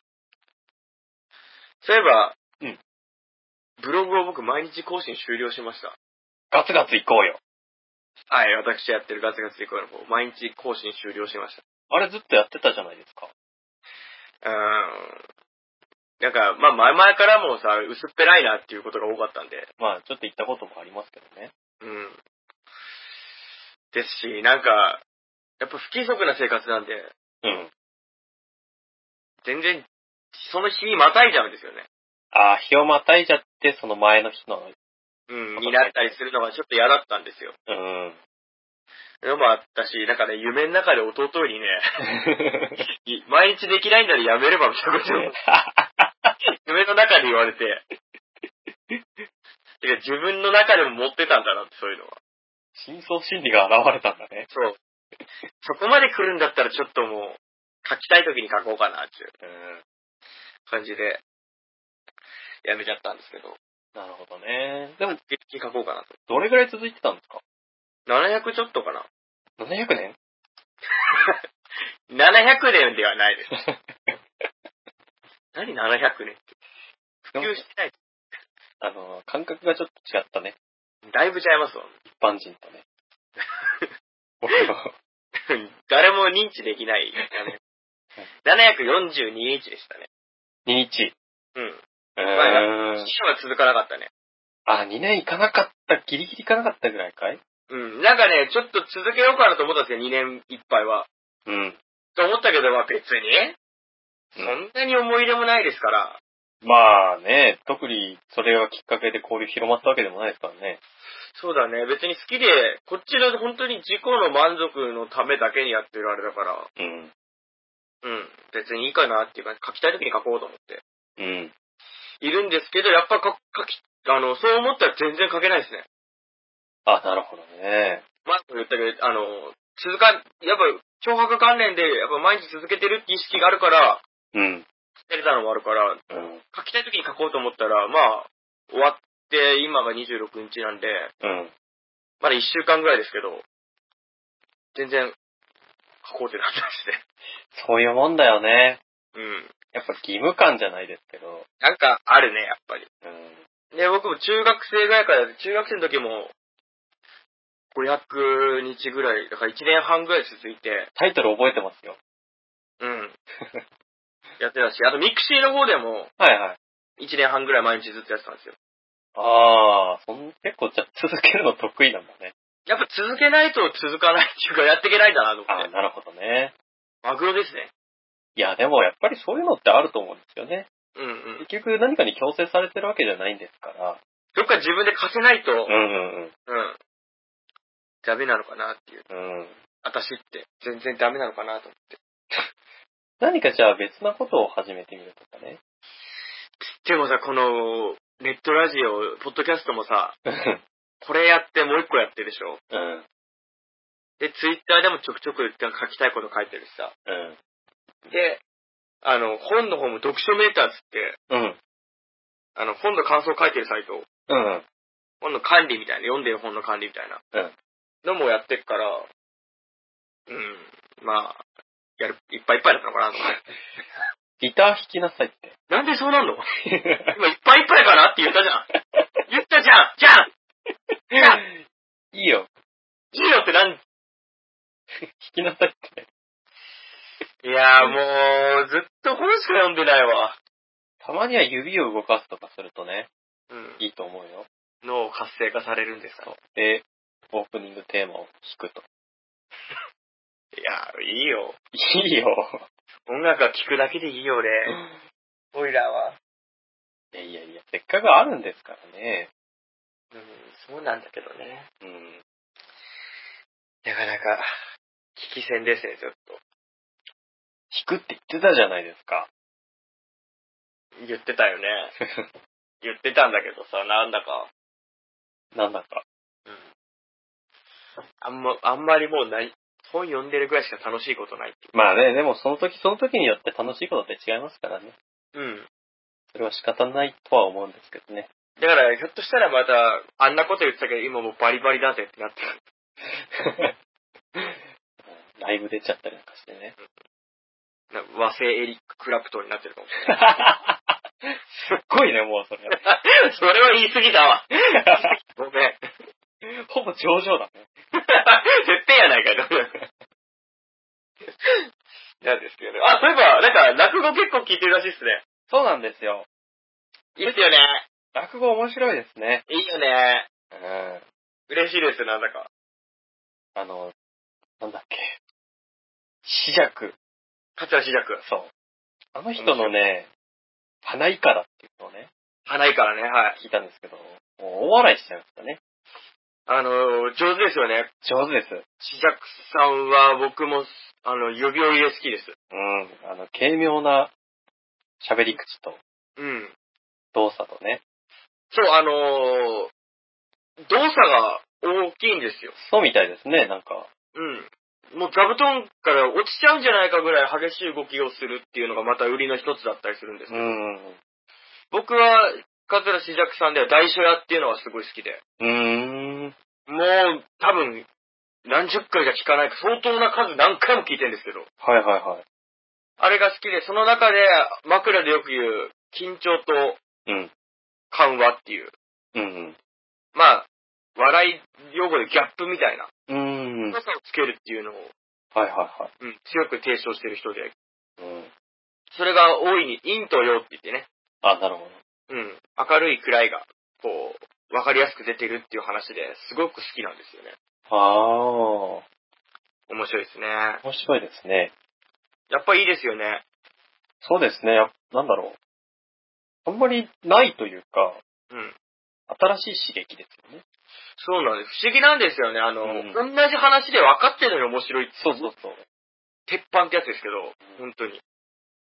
桂志尺師匠も好きかな壺山とかも好きですもんね。わかんないですけどね、僕。あの、演目です、演目。うあ、演目なんだ。ん、演目僕もた全部は知らないですけど、やっぱり、あなんかだタイトルだけじゃ分かんないなと思いながら聞いてみるとやっぱ面白いなっていううのはん。いっぱいありますから。なるほどね。うん。身長も良かったですよね。身長もね、何切ったまあ、とにかく、でも、分子持ってるとかって書いてますね。そうそうそう、分子もったい。あれもいいんですよ。あれ長いんですけど、50分ぐらいあったのかな結構、長いんですけど、面白いですね。大ネタですもんね。長いんだよね。うん。まあ、人情ものうとかって言いますけど、やっぱりこう、しんみり来るところと、笑えるところとえ、ー、すごいよね。うん、面白いそ。うそう、その落語にどっぷりの前は、うん。あと、まあ、学生の時から聞いてますけど、その、人の話聞いて泣けるとかないっしょみたい な。言ったってさみたいな。ないでしょと思ったんですけど、あの、身長の、えー、っと、なんだっけ、トーナス祭壇だったかな。はいトはーいはナいス。祭壇かな。うん。っていう人情話なんですけど、はい。 3回ぐらい泣いたもんね。あー、それのね、話聞き終わるまでに。似た話っていうらしいんですけど、人情な、ん人情八百屋。人情やわよ、はい。うんあれもね、僕泣きそうになりましたね。なるんで、本当にね、細かい部分でね、来るんだよね、ぐっと。うん、一人で喋ってるのに何人もいるようなね。本当にそう。そう。がね、すごいなと思いつつ、うん。楽しいなと。かそうなんです。すごい身長はね、江戸弁がめちゃめちゃかっこいいんだよね。っこいいよね。お弁当を使いなさいっていう、使わせてもらいなさいっていう使い方、その、使ってもら、使うっていう、その、昼飯にうん。場所借りるのに、うんうん。お弁当を使わせてもらいなさいっていう言葉がめっちゃかっこいいなと思いながら。あー江戸弁かっこいいなって思うんだよな。人によって全然違うんですもんね、同じ話そうそうそうそう。捉え方が違うからね。でも。うん。なんで人情話でも、喜劇にする人もいれば、うん本当になんか、悲しい話に持ってく人もいる。アレンジが結構ある。アレンジが加わるんで。うん。うんなんで聞き応えがあるんですよね。同じ話一つにしても。うん。そうなんです。男子師匠もやっぱ上手ですもんね。そうですね。あの、男子師匠もうね、上手すぎて笑えないんですよね。ああ、気が、危機迫るというかね。上手、なんかもう上手すぎて、笑えない。面白いんですよ。うん。面白いですけど、笑えないんですよね。うん。うまいなっていうので。なるほどね。 そうなんですよ。まあ、今の、みんな亡くなってるんでしたっけ今挙げた新潮師匠も、男子師匠も亡くなってますね。死者君師匠も亡く師な匠っももう亡くなってます。てる。うんちょっと悲しいものではありまやっぱり、なんですかね、天才は、す。うん。自君分を君子薄命なんて言いますからね。言いますから、やっぱこう、全然知らない時は何でもないんですけど、りね。うん。知った後でもっと聞きたいなってなると、今聞けないのはちょっと悲しい。悲しいですよね。特に僕ら世代じゃないのもあるんで、うん。うんうん。当時からすごいっていうのはあったんでしょうけども、やっぱり、うん。ね、過ぎてから知るっていう上では、ちょっと残念な時時代に生まれたなっていう。まあ、その時代に生まれたからってね、必ずしも。まあね、出会えたかどうかわかんないですよね。そうなんですよ。いっぱい聞いてください、落語は。はい。のもしおすすめがあったらね、言ってくださいよ。おすすめはね、そういうのブログに書いてください。まとめてください。聞きたくないの、今はさ。いや、今はね、忙しいから。あでも僕、4月の頭に立川談春さん見に行きますよ。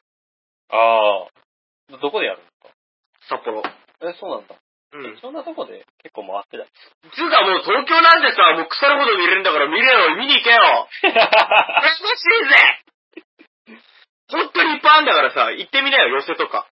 そうだね。鈴本演芸場とかいっぱい、池袋とかいっぱいあるんですから。そうだね。一回ぐらい行ってみて。一回ぐらい行ってみて、生で聞いたら全然違うよ。だろうね。臨場感とか全然違うんだろうな。もうね、して、僕はその北海道で独演会なんで、うん。割とその、来たいと思って、その人目当てで来てる人が多いので、ああ。ライブとかと一緒でみんなね、ファンなんだ。ファンで来てますから、うんそのなんだ、雰囲気がね、うん。もうスイッチ入るな時があるんですよね、盛り上がりの。ああ。笑いの波が完全に来てるなって時は、うん。もう、みんなと同じタイミングで盛り上がれるっていうか、ええ一体感が生まれてるんだ。一体感が生まれて、もう、何言ってても面白くなっちゃうんですよね。ええあの雰囲気すごい好きですね。なるほど。もう、竜亭一馬師匠の片棒って話の時の盛り上がりがもう忘れられないですもん、僕は。 そうなんだ。行ったんだ。来ました、来ました。今回も立川談心さん、2回目ですけど、僕は。あ、そうなんだ。同年代の人いるあのね、行くたんびにね、なんかおじいちゃんについてきたちびっこ抜いたら僕最年少ですね、毎 度そ。う見てる限り。 なんだ。僕の中ではすごく最年少だと思いますけど、面見ると、で若く見えないんで。 まあ、セーフと。セーフでしょ。いや大体アウトも ないよ。年齢関係ないよ。落語という娯楽に関してそんなの。い あんまり同感だとア ウト。や、ないです、ないです。うん、でも全然なんか、座ってると、あ、なんか床屋の匂いがするな、みたい な。整髪量の匂い。低発量の匂いだね。そオうですマーゾというか、だから床屋っぽい匂いがするな。楽しいですよ。そうですね。ぜひとも行ってみてくださいよ。衝撃受けると思いますから。じゃあ、その前にまず、まとめよろしくお願いします。まとめでもね、まとめって、ブログ僕もあの、シャレ神戸や喋らないって書いてるんですけど。はい。まとめって結構人来るんですね。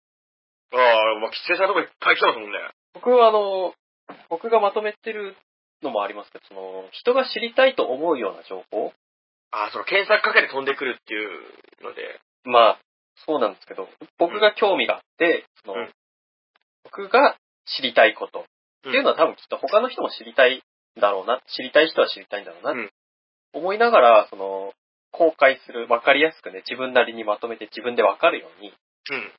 自分がここ来たら、あ、わかるなっていうようなサイトを目指してなるほどね。る。でそのおかげか知らないんですけど、結構最近、いろんな動くワードでう飛んん。でくるようになって、賑わってですね。賑わってるんですよ。だからまとめるって、うん。その他にないような情報うん散逸した情報はいくらでもあるんですけど、うん。うん。それを自分なりに分かりやすくというか、うんアレンジしてまとめるっていうのは結構需要が高いんだと思う。なるほどね。確かに僕もその、やってる、やってたガツガツ行こうでも、うん。検索ワードで同じ人じゃないんですけど、うん。そのワードで飛んでくる人っていっぱいいますもんね。うん。なんで僕なんかそのまとめてはいないですけど、うん。あの、笑いとして、うん。あの、なんだっけ、あの、映画監督の人、山本慎二監督の病気発言のことをちらっと書いたら、うん。山本慎二スペース病気で飛んでくる人いっぱいいるんですよ。ああ、なるほどね。あとは、あの、ハルシオンランチっていう漫画が好きで、うん。で漫画ある。それってすごくメタが多いやつで、うん。風刺とか、うん。うん。元ネタがわかんないと面白くないっていうは漫画があるんですけど、ハルシオンランチスペース元ネタで検索してくる人がいっぱいいるんですよ。あ。へえ。なんでやっぱり、その、あんだろうね。みんなが気になってるけど、っうんうんうん。ていうのは。そうだね。そういう、やっぱり、まあ、調べればわかるけど、うん。それを自分が発信するとかね、うんうん、うん。さらにまとめて踏み込んだところでっていうところに、やっぱり価値が生まれるのかなと。なるほどね。だからね、ダチュラさんも、まあ、確実に僕ここに、その需要がね、一つありますから、そういうことだね。落語のことをね、おすすめなんていうの、うん。初心者向けとかそういうのをまとめてほしいですね。あ、なるほどね。そうだね。落語って、やっぱり、敷居の高いイメージがもうそうそうあるようなんで。特に。に若者向けじゃないじゃないですか。うん。なんでその、今は若者っていう視点をね、持ってるダチュラさんにね、ぜひまとめてほしい。そうだよね。僕って実は若いんだよね。実は、意外と若いとか、意外にね。 こう見えても。こう見えてゆとり兄弟ですから ね。私突っ込んでは土曜日学校行ってません よ。そうなんですよね。なるほどね。確かに、して書きたい欲はやっぱ本読んでるとあるんですようね。ん。うん。なんで、その、うまた、や、毎日更新がなくなった以降は、もう内容を濃くしたいなと思えば思うほど、うん。うん。なかなかパッとは出ないんですけども。まあ、パッと出る必要はないと思うんですうよね。ん。時間をかけてもいいから、僕のブログなんて月に2回とか1回くらいしか更新してないんですけど。うん。え、でも、だってまだ全部の記事だって20個くらいしかないんですよ。うん。なのに、1日200人くらい来ますからね。うん。やっぱりそれだけ需要があるということ。うんうんうん。なるほどね。本ばっかり読んでる場合じゃないね。いや、いいいいですよ。いいですけど。いや、数をね、闇雲に増やすよりは、うん時間をかけてじっくりと内容をねなるほどね。充実した方が、まあ、そのね、人気取りのために書いてるわけじゃなまい。あね、好きでやってることだかそうら、でね。す、そうです。好きでやってるから、結果はどうでもいいんですけど、す。そうなんだよね。どうだとしてもやるなら嬉しくね。そういうレスポンスがあると。そうだね、うん。ダイレクトに数字に反映されるっていうのは嬉しいや。っぱりね、いいですよね。そういうものって。なるほどね。またさ、積んどくが始ま、またさ、またさ、 これがまた、読みたいなっていう本が一冊あって、 はい。それがえらい安かったんですよ。うん。こうやって送料無料まで買っちゃえと思ってさ、ポチポチポチポチ押したっけさ、うん。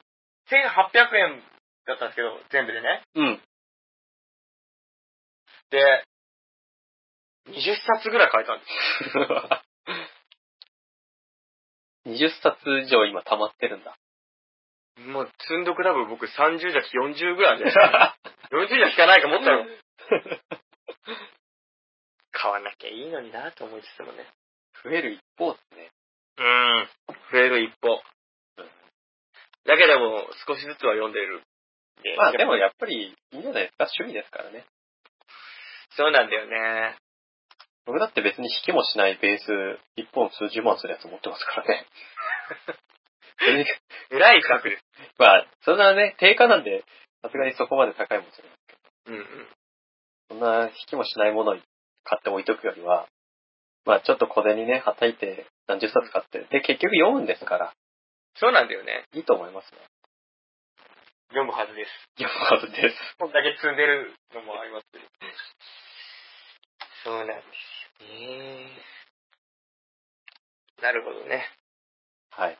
そういえばね、はい。ティファールのティファールフライパン買ったんですよ。どっちが取れるそうそう。それそれ買ったんですよ。どうですティファールは。まず買 ってない。今日届いた。あ、そういうことね。 あ、そういえばなんか送りつけたって言ってましたけど、はい。何を送ったんですか君の欲しいものですよ。僕の欲しいもの、シティボーイズの DVD ボックスから。まあ、開けてのお楽しみということでね。 あ、じゃあそれはじゃあ次回お披露目になりますね。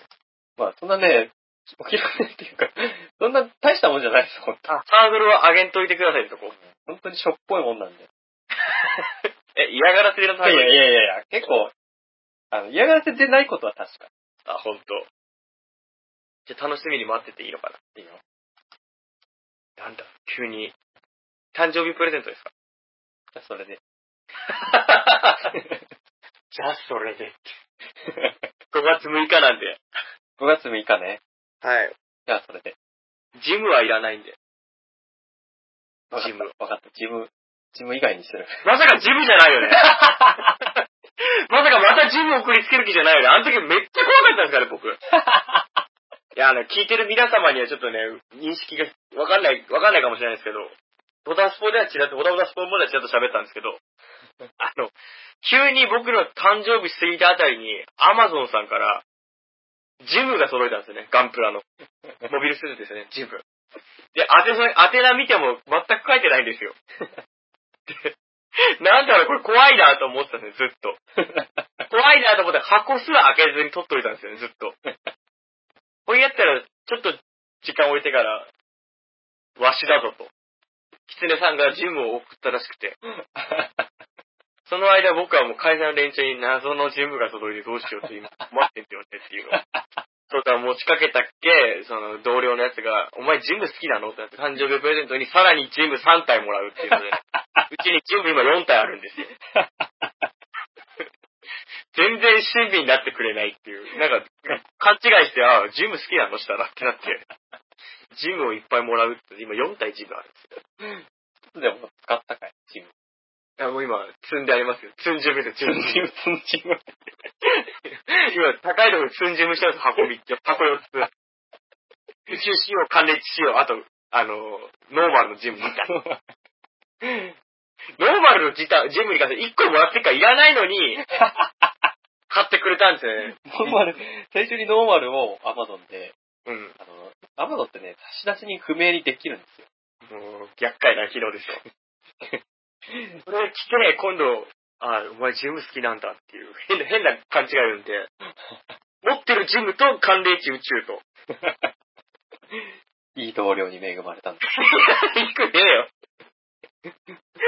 怖えよ。す。まあ、それを、それを想像して僕は楽しんだわけ。悪いお 人。悪いお人だわ。で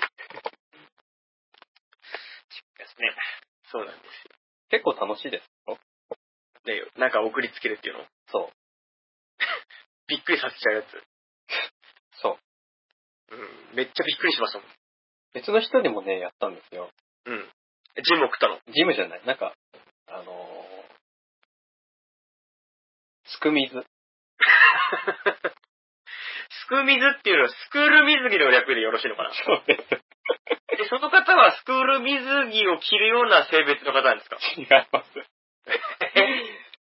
バリバリ男ですけど、バリバリの男にスクール水着をお送りなさったの。しかもめちゃくちゃムキムキなんです よ。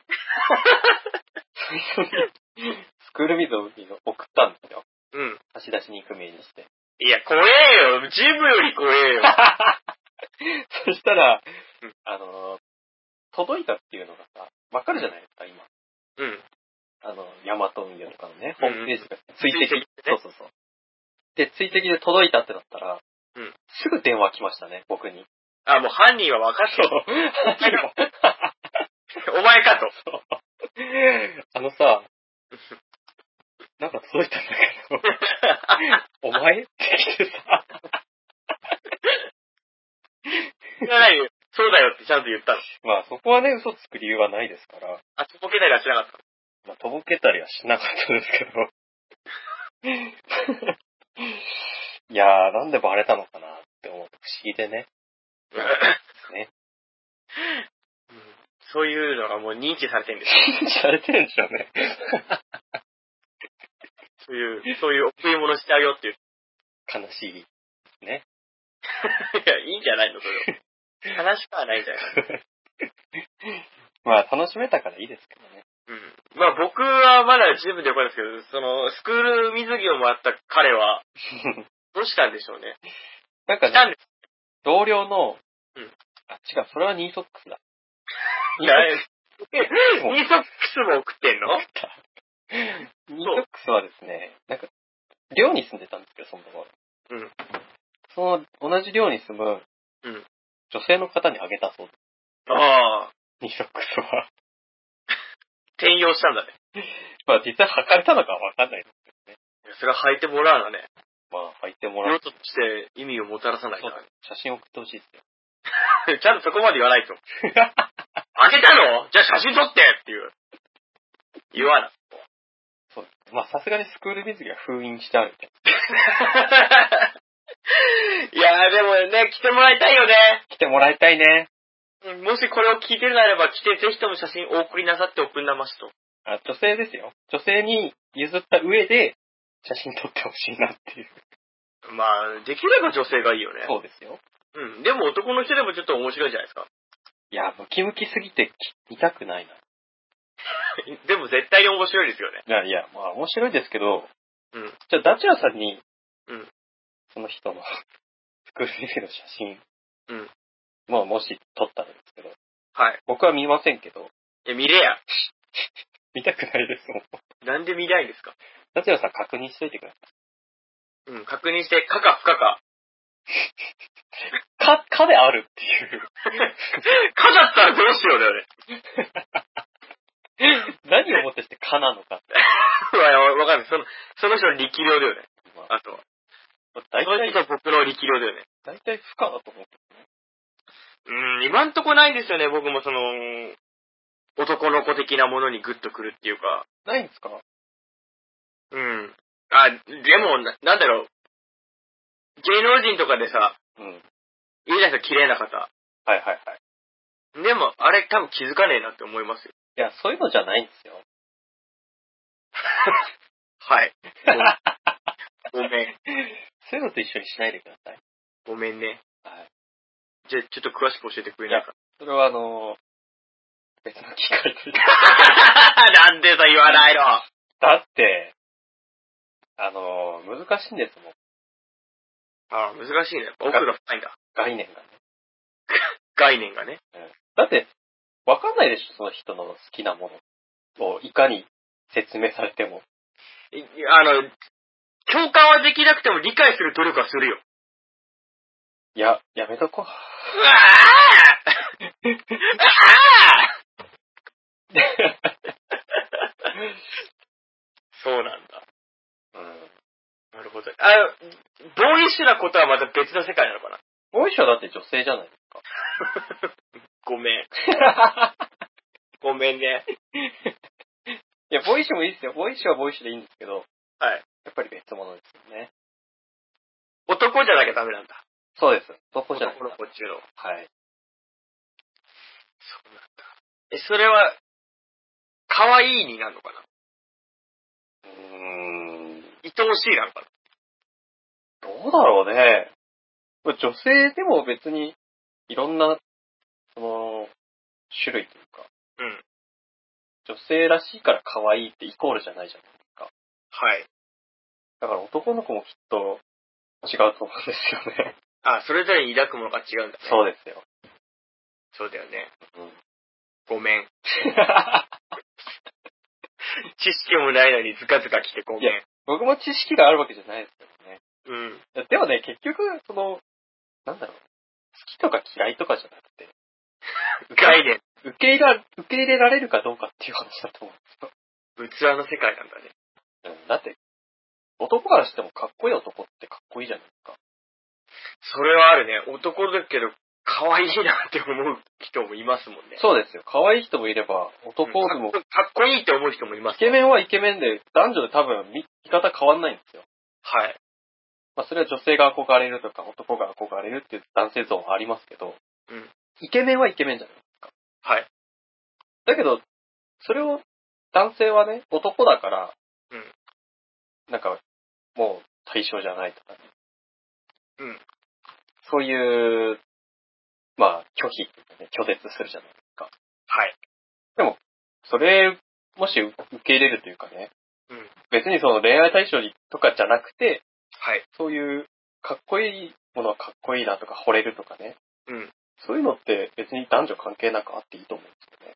そういうことだよね。うんいいものはいいんですもんね。そうです。いいものはいいんです。うん。だから、それに、ないですよね。隔たりなんちゅうの。そうです。隔たりなんてのはないんです。なるほどね。ごめん。 ごめん。いや、僕が情けないや。いやいやいや、いいですよ。少数派だってのは分かって気をつける。 る。気をつけるよ、僕も。 じゃあ、男の子見かけたら声かけてくだ声かけるかどうかは、ごめん、別。さい。別だよね。でも声かけると思うけどね。かけるのうん。割と僕はそういうのは平気だから。へえ。うん。全然、受け入れは広いと思います。まあね、ラジオさんもこっち側なんですね。どっち側なんだろう。 まあ、概念の説明が難し い。難しいね、逃げんですかそれ。ちょっと言葉にできないか な。何カズマサですかえ何カズマサなんですかそれ。 なるほどね。はい。明日はお仕事ですかそうですね。あれ、昨日が当直えー、そうです。日曜が当直で、月曜日が明けでしたね。あ、明けだったんだ。その後飲み会でまた職場に向かうという。それ、きつすぎない。しかもその職場が1時間半かかります。そうだよね、そこだよね。はい。えそれはもう拒否権ないのまあ、送別会だったんでね。ああ、そっか、それはじゃあちょっと違ってくるか。うん。まあ、さすがにお世話になったんで参加しましたけど。してもしんどいね。移動がめ、水曜どうでしょう状態だね。本当ですよ。移動がメインですから。 水曜どうでしょうじゃん、完 全に。はい。それはお疲れでしたね。なかなかね。うん。ハードスケジュールこなしてたわけですね。まあ、楽しいもんでもないですからね。酒飲めないですから。そうだよね。そこですよな。なるほどね。はい。もう、ひょっとして2時間ぐらい行ってます。だいたい2時間、いや、1時、いや、30分ぐらい。 2時間半行ってます。圧縮すれば30分ですよ。今回圧縮ってそれ何もう、ペペペペペペってことそうそうそう。よ4倍、5倍にすればね、間に合う。30分。 それ聞いてる人楽しいの何言ってるか分かんないね、30分。男の子ごめん。ダメでしょ。で聞くときはじゃあ5分の1にして切っていく。ゆっくり、ゆっくりするのか、今度。結局、はね結局2時間半っていう風になりまマジックですね。はいただただ音質いじった、あ、ある、荒くしただけっていうす。ことですよ。はいえー。じゃあ、全くそろそろ。じゃあ、第2弾終わりということで、次第3部にね。大丈 夫こっから何一回切ってまた喋るってこといや、もうでもネタがね、そろそろ切れたかあ、次どうしますもう、早めに撮っちゃうな。ああ、そうだね。早めに撮った方が楽だからね。やっぱ、その、上げるときに一個予備あれば、いい話だもんね。まあそうですけど、調べる時間というか余裕があるかどうかですよね。うん、そこですよね。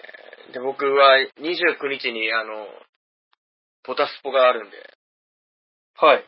3月の29日かな。はい。 20、うん、29日だ。だから、うーんと、取るのであれば、30か31。あ、30か30か31。うーんと、多分それでいけると思います。大丈夫ですかはい。じゃあそうしましょう。ああ、でも、なんか飲み会とかありそうな気がするな。あじゃあまあ、そこに一応予定か立てといて、その辺に、あの、収録のために材料だけは用意しとくぐらい。まあ、そうですね。じゃあ、一応、その、目下のうん。日程としては。うん。そうしやしよう。はい。じゃあ終わりますか。はい、お疲れ様でございました。さようなら。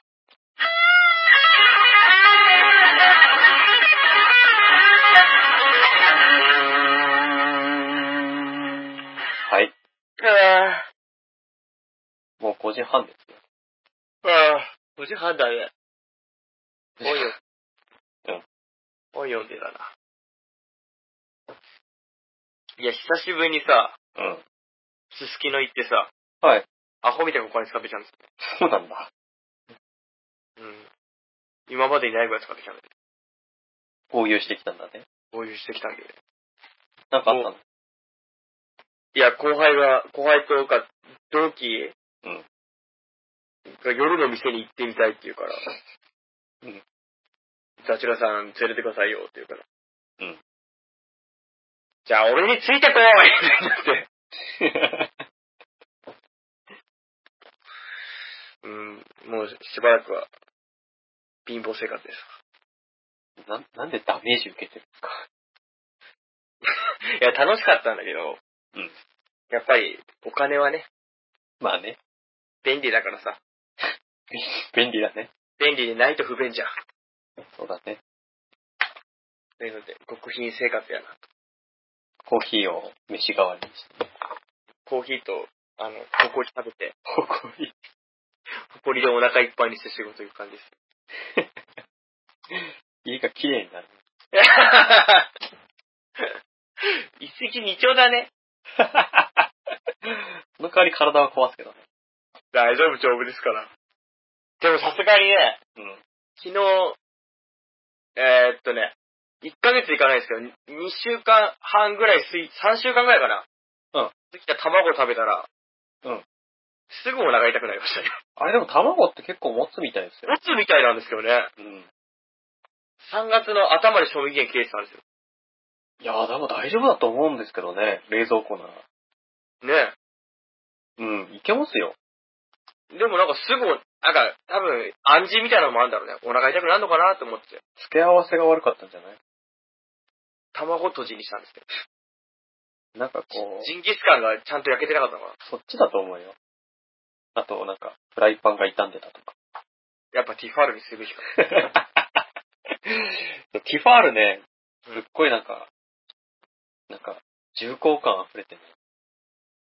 もう見てるだけでいい。大きいやつだったの。セットなんですけど、あ、じゃあもう本当にポコポコポコポコだな、まとめましたみたく。いっぱい入ってるやつだったの。あの、それだとね、3万ぐらいするんですよ。うん。なんで、あの、中くらいのフライパンと、うん大きめのフライパンと、うんあとなんかこう、鍋じゃないですか。片手鍋。はいはいはい。まあ、取っ手が取れるから、取っ手が取れるから。そう。その、そのセットなんですけど。えでもあの、タタッパーもついてきた、ちゃんと蓋できるように。そうそう、ついてきた。ついてきたでしょ。うんあれいいよね。まあ、使いどころがいまいちピンとこないんですけど。もう、え、なんでもいけんじゃん。正直ね、僕料理できないんですよ。いや、誰も最初はできないんだよ。はい。やんなきゃダメさ。 じゃあ、レシピまとめといてくださ い。なんでもかんでもまとめろって。あ、聞いてたのか。いや、でもね、憧れますよ、やっぱり料理できる人。いやー、まあでもやっていくうちに覚えるからね、料理なんて。下手なんですよね、料理。この前ね、あの、うんお好み焼き作ってたんですけど、見ましたよ、何ですかあ れ。 なんかね、おかしいんですよ。あのお好み焼き壊れてるんですお好み焼きは壊れてないよ。なんかふわっふわになるんですあれ、絶対野菜足んないって。あの、内蔵されてるんですよ、ちゃんと。見えないだけで。しか、あの、野菜がな、キャベツ明らか足んないよ、あれ。違う違うあれね、中キャベツ結構入ってるんですよ。であれば、あの、粉、粉が多いよ。いや、分量通りなんですけどね。切り方が甘い か。いや、壊れてる。あれ、びっくりしたよ。な、何の食べ物か分からなかったもん。見た目は完全にホットケーキですよね。ホットケーキでしたけど。ホ 表面にキャベツとかそういう肉とッかトケーキか、あの、全くない。あの、タイの塩焼きみたいになってますよね。いやー、不思議ですよね。あの、塩の塊割って食べるやつの最初のやつみた いな。だって、ふわふわだったもん。ふわふわすぎるわ。卵をね、入れすぎたのかな。だから卵もうないとダメですけど、うん。緩くなっちゃうからね。そうだね。うん。卵多分入れすぎたんだななんか、本当にケーキみたいになってました。ふわふわタイムでしょ、あれ。しかもな、なんか苦いっていう ね。味が。苦いのも変だよ。そう、壊れてるんだよ。あ料理に壊れてるって使い方、おかしいよ。聞いたことない、壊れてる料理。いや、だって、ちゃんと作ったんですよ。だってそもそも失敗するもんじゃないじゃないですか。お好み焼きって簡単だからね。 だって粉混ぜてね、水入れて、肉入れて、まあ正直それらはあまり味に関係ないじゃないですか。見てくれはね。そう。だから失敗しようがないんです よ。お好み焼きって。できず失敗してる。そう。だけど失敗したっていうことは、うん。違う理由は一つ。はい。壊れてって。 何か間違ったことがあったんでしょ。る。何何だと思う僕完全に多分野菜が少ないのか、粉が多いか、じゃないのかなって思いますけどね。でも苦いんです よ。苦いのも効かないよね。東京の水だから。いやー、苦くないよ、別に。だよね。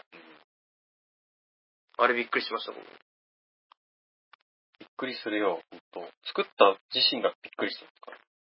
うん、もっと簡単に美味しくできるもんなんですけどね。本当ですよ、もう、それをイメージしてね、うん。それ晩飯、それオンリーで食おうと思ってたんですけど。はい。残念ながら失敗しちゃったんで。 本当食にい物にならんと。そう。砂糖のご飯にして、納豆かけて食いま し食ってないの、あれしたら。た。だって、まずいんで すもん。まずくできるんだね、お好み焼きって。僕も初めて聞きましたわ。錬金術。いや、金は入ってないよ。いや、でも料理ってね、すごいと思うんですよ。同じ食材でも、うん僕が作れば貧相になるし、うんダッチュルさんが作れば豪華になるじゃないですか。いや、まあ、だから、で経験じゃん。絵、絵とかも一緒じゃん。同じ絵描いても、本当にこれドラえもんだみたいな人いるじゃないですか。まあ ね。そっちはドラえもんと思って描いてるけど、全然、ドラえもんになってないよっていうのも、あるのと一緒で。うんいろいろ、あの、過程がありますから。まあね。手順とかもそういうの基はね準とかねう。んそれやっぱちょっと間違えると、まあちょっとじゃないんでしょうけど、いや、お好み焼きはわ、その、どこで失敗したかわかんないんですよ。まあでもあれ明らかに粉が、粉か野菜、粉が多いか野菜少ないかと僕は思うんですけど、じゃあ、もう一回今日作ってみますやってみて。ね。うん。やって、もう一回揚げてみて。 やめとくか。なんでちょっと。怖いもんだって。食えなくなって。いや、でもやっぱやっていかないとうまくならないよ。お好み焼きでお好み焼きってええですよ。お好み焼きでうまい下手ってあ るのいや、でも、もうそっくりそのままお返ししてますよ。こっちは聞きたいわ、そんな。なんでなんいやこれで失敗したら壊れてるってことでいいですね。いや、こ 壊れてるんでいいですねってなってさ。で、違う方行こうよ。何何が野菜取りたい何料理がいいうん今食いたいのはですね、納豆が食いたいじゃあ、管轄外です。 です。じゃお母さんってください。納豆はないです。あ、チャーハン。あ、チャーハンなんて簡単じゃないですか。でチャーハンは失敗したことないですよ。うん。パラパラになる。なんない。べちゃべちゃになる。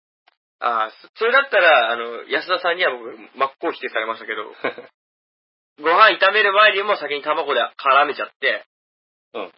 で、もう、高温で炒めるっていう、すごいカッカラで。で、卵って、うん。ご飯先に、うんちょっと炒めてからじゃないのいや、なんですけど、もう先にうん、絡めちゃうのさ。あれでもそれだと逆に、なんだろう。先にご飯炒めることによって、うんご飯の水分飛ばすとかじゃない本当はそうなんですけど、コーティングされちゃうんですよね、もう綺麗に。のうんうん。一個一個、一個一個卵でもうコーティングしちゃって、それを、うん表表面コーティングしたやつを油で飛ばしちゃうのさ、もう。米自体を。うーん。その方がじゃあパラパラになるのパラパラになるね。えー、そうなんだ。して、あの、一袋100円とかで売ってるチャーハンの素とか、うん。あれ入れるとパラパラになりやすいして。なんでだろう不思議だ。なんか入ってんのかわかんないですけど、パラパラになりやすいよ。石灰とか入ってんのそういうのでパラパラにしてると、ではないと 思う。うん。でもパラパラになるし、うんチャーハンなんてね、ハムとネギ入れるだけ十分ですから。まあね。うん。じゃあ、簡単で。チャーハン、ティファールで作ってみます。うん、ティファールでやってみてください。油も贅沢して、結構たっぷり使って。使いません。使えや。で、どっちなんですかねその、油でべちゃべちゃになるんですかねあれは、だって、飛ばしきってないんだと思う。水分を。よくわかんないんだよ高な温で。高温でやれば。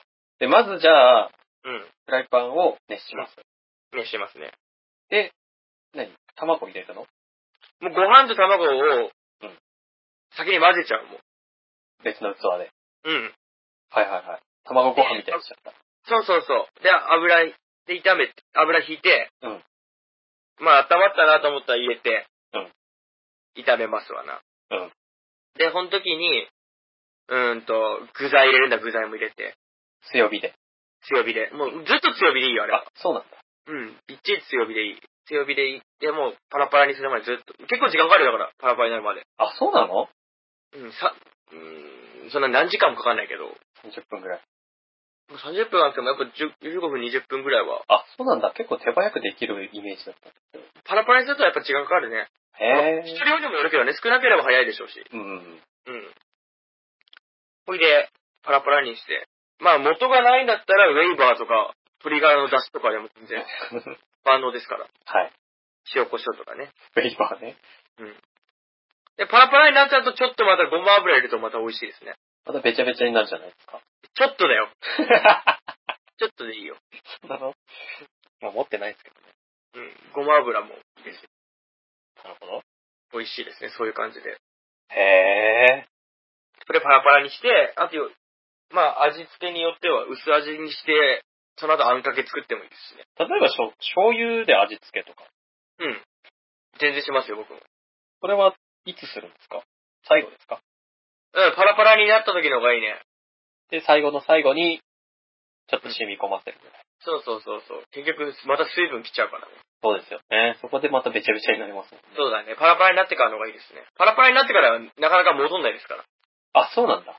うん。相当水、あの、水でしゃぶしゃぶにしない限り、めちゃめちゃには戻んないんで、一回パラパラにしちゃえば。なるほどね。チャーハン一つとってもそういう順序がね、大切なんですね。うん。順序だね。あとまあ何回かやっていくうちに、その、何、かいレシピ通りにやんなくても、うん。自分でこうした方がいいんじゃないと思うのを入れ替えたりとか、うん。やってみると違うんじゃないですかね。あの、生姜焼きとか得意なんですけどね。生姜焼きもいいですよね。まあ、生姜焼きって焼くだけだから楽なんですけど。うん。あれ、玉ねぎも一緒につけると美味しいですよ。ああ、良さそうですね。甘みが出て。そうそうそうそう、甘みが出るからね。う生姜焼きも簡単で。 ん。肉焼くのは得意ですから。肉焼くのは得意なんだ。そう。任せてください。あの、みりんと醤油と酒と砂糖とかもうまいですよね。甘辛くするやつ。そういう複雑な手順は ダメです。塩焼きダメです。塩焼きにするってことあれね、麺つゆに浸して焼くと美味しいですよ。あー、美味しいね。 それが得意料理ですから。基本それ基本それ。それ一本でいく感じ。結構いけます、それで一本で。なるほどね。あとは、まあ、パスタとかも楽だね。パスタはもう、夏の間ずっと、あ、冬の間か。去年なんてのは、ずっとパスタでしたから、うんうんうん。大量消費しましたね。ツナとキャベツとかでやれば、ツあのツナの油でかなり美味しくできますよ。それはちょっと 高度ですね。今、結構簡単なやつを、 簡単で安いやつにしたんですよ。ちょっと高度ですね。あのーやっぱりシンプルが一番いいですから。あ煮物とかもいいんじゃないですか。煮物ね。うん。煮物はやっぱりレベルが高いイメ ージがある。だそれはだから、イメージですから。イメージなんだ。鶏とかの足買ってきて、うん。煮て、煮るのもいいですよ。じゃあ、まとめといてください。 頑張れや、少し。自力で。だってね、あの、クックパッドとかあるじゃないですか。ありますね、今便利で。あれ見て、まあ肉焼いたりするんですけど。うんまあ、いろんなのがありすぎてわかんないんですよ。うんうん。だから、ダチュラ流にね、うんレシピを教えてほしいな。だってそんな、僕だって簡単に作るもんだ から、そいちいち説明するほどのもんでもない。いや、そのね、それが重要なんですよ。 そうなのまずそこからじゃないですか。 うん。それが簡単だなって思えるようになったら、もうね、そこからは自立できるんですよ。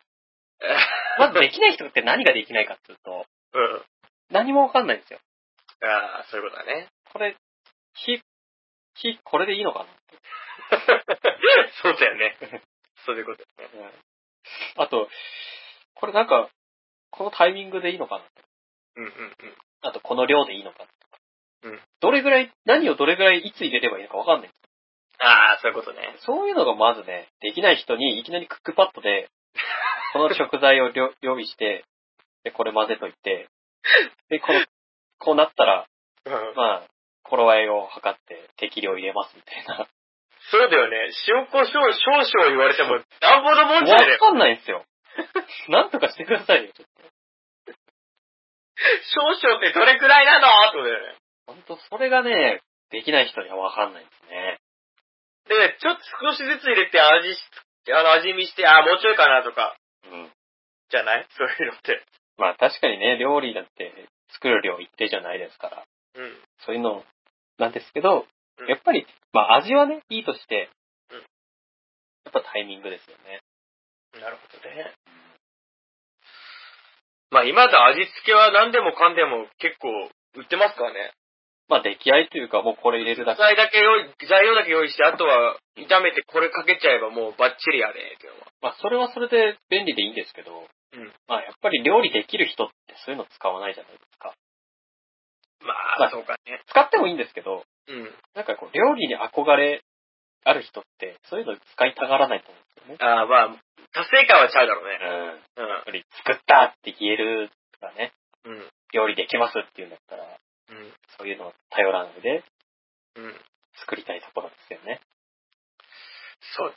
じゃあそうかもしんないですな。うん。なるほど。まあでもいろいろ挑戦してみてくださいよ、それは。そうですね。じゃあ今日僕チャーハン作りますわ。じゃあ、食べ比べしましょうよ。どうやって比べるんですかジップで。 ジップって。ジップって、本当にジ、本当のジップじゃん。ジップロックじゃん、それ。スカイプで送りますか遅れねら。えよ。遅れねえよ。そんな時代がね、すぐそこまで来てますよ。来てますよって。エニグマみたい畳んでね。畳んじゃう。ちっちゃいな。ね。スタンドで、ジョジョのスタンドでね、畳んでもええ行きましょう。熱々のラーメン食えますからね、その場で。ドラえもんの世界ですよね。なるほど。もう、なんもう2時間、2時間半も喋ってる。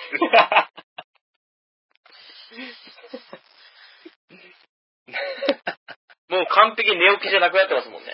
よかった。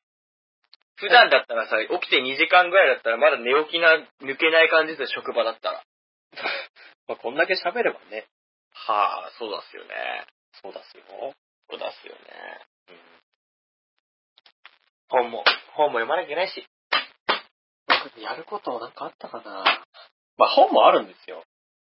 結構積んどくしてんじゃないの、お兄さんも。そうです。ていうか、積んどくというよりは、なんだろう、進んでいかないというかね。ああ、はかどらないと。そう。まあ、読み、読みたいという強い気持ちになかなかならないというか、うん。布団の上で読んでると眠くなるというか。そうだね。うん布団の上じゃ、なりました、僕も。もうダメですね。ダメってなんですか。いや、すぐ眠くなっちゃうんですよね。でも、本当に面白い本は、うん。なんないっすよ。結構、星新一なんていうのはね、うん。まあ、ショートショートですけど、はい。ああいうの、随分読みましたよ、僕も。また読みやすいんですよね。そうなんですよ。短いんで。 4コマ漫画み、今で言うとね、4コマ漫画みたいな感覚で、その話が、まあ、1話につき10ページぐらいなんですけど、うんそれが十何話ぐらい入って、ひた一冊の文庫になってるんですけど、うん、そうですね。ぼっこちゃんとかも、そうそうそう。あっという間ですもんね。そうなんですよ。そういう感覚で読んでると、あっという間なんですよね。うん。ページ数は結構トータルではあるんですけうんうん。ど。なんで、やっぱり、あんまり長編っていうのは苦手なのかもしれないですね。ああ、それはあるかもね。好きなんですけどね。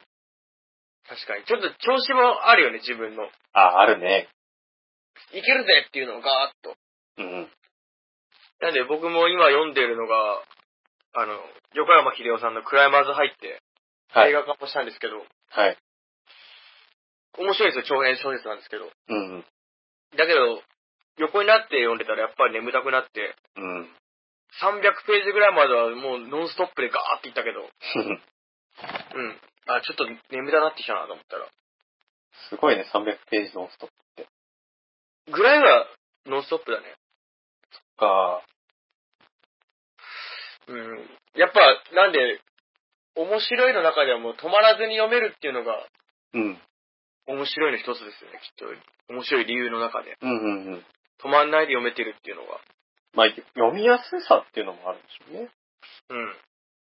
やっぱり、同じストーリー書くにしても人によってね、うん。違いますから。うんうん。あと、なんだ、小説だったら、僕の中で小説と映画であるんですけど、うん。最初、えーっと、4分の1ぐらいまでは、うん。だれるんですよね。なんか物語の気象点的な木とかまでとは、かは、やっぱちょっと、かったるいなっていうのは。動かす、動かないですからね、まだストーリーが。そう、動き出すと早いね、やっぱり。うん。ワクワクするぞってなって。ワクワクしだしたらもう、こっちのもんですよね。うん。そっから楽しいっすわ。うん。だね。そっか。うん。まあ、アニメなんかでもそうですけどね。そうだね、アニメも、なんで僕も、2話、3話まで見てやめちゃうのはあるんですけど、ん し。たらその後からが面白いんで、バカ死ねよみたいな言われますから。うそういうのも結構、まあ、最初なんて本当にん。うん。動かないですからね。難しいん です確かに。じゃあね、とりあえず、けど。とりあえず。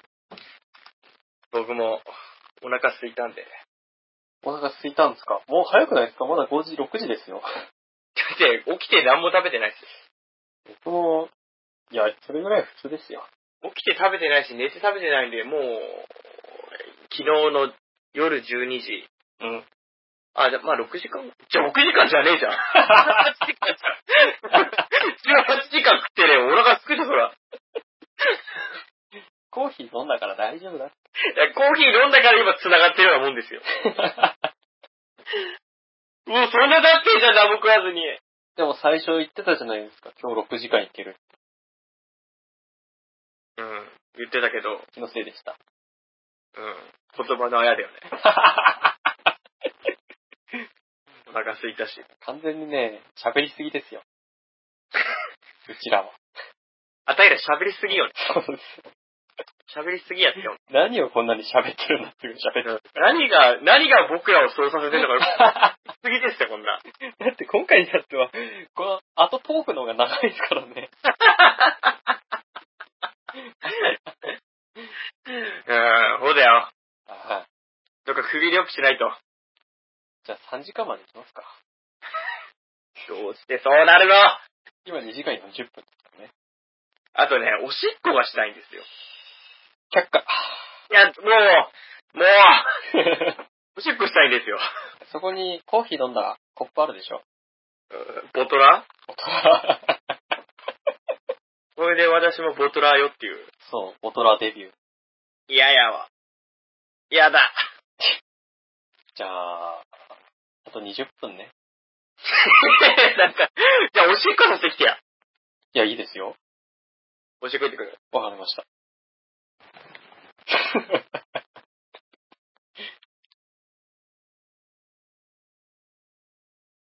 もう、これはね、ダチュラさんに僕のね、悪口を聞きたいっていうとね、まあ、ダチュラさんの悪口言わせてもらいますけど、 ダチュラさんはね、ちょっとマジになると怖いんですよ。まあ、そんなにね、不満とか、ないんですけど、マジになると怖いんで、あんまりね、マジにしたくないんですよね。 でこの前のね、全裸会なんていうのは結構、なんかね、あの、見えないですけど、あ、これ、目座ってるなっていう感じで。なんか、なんか口調がね、怖かったですね、あれ。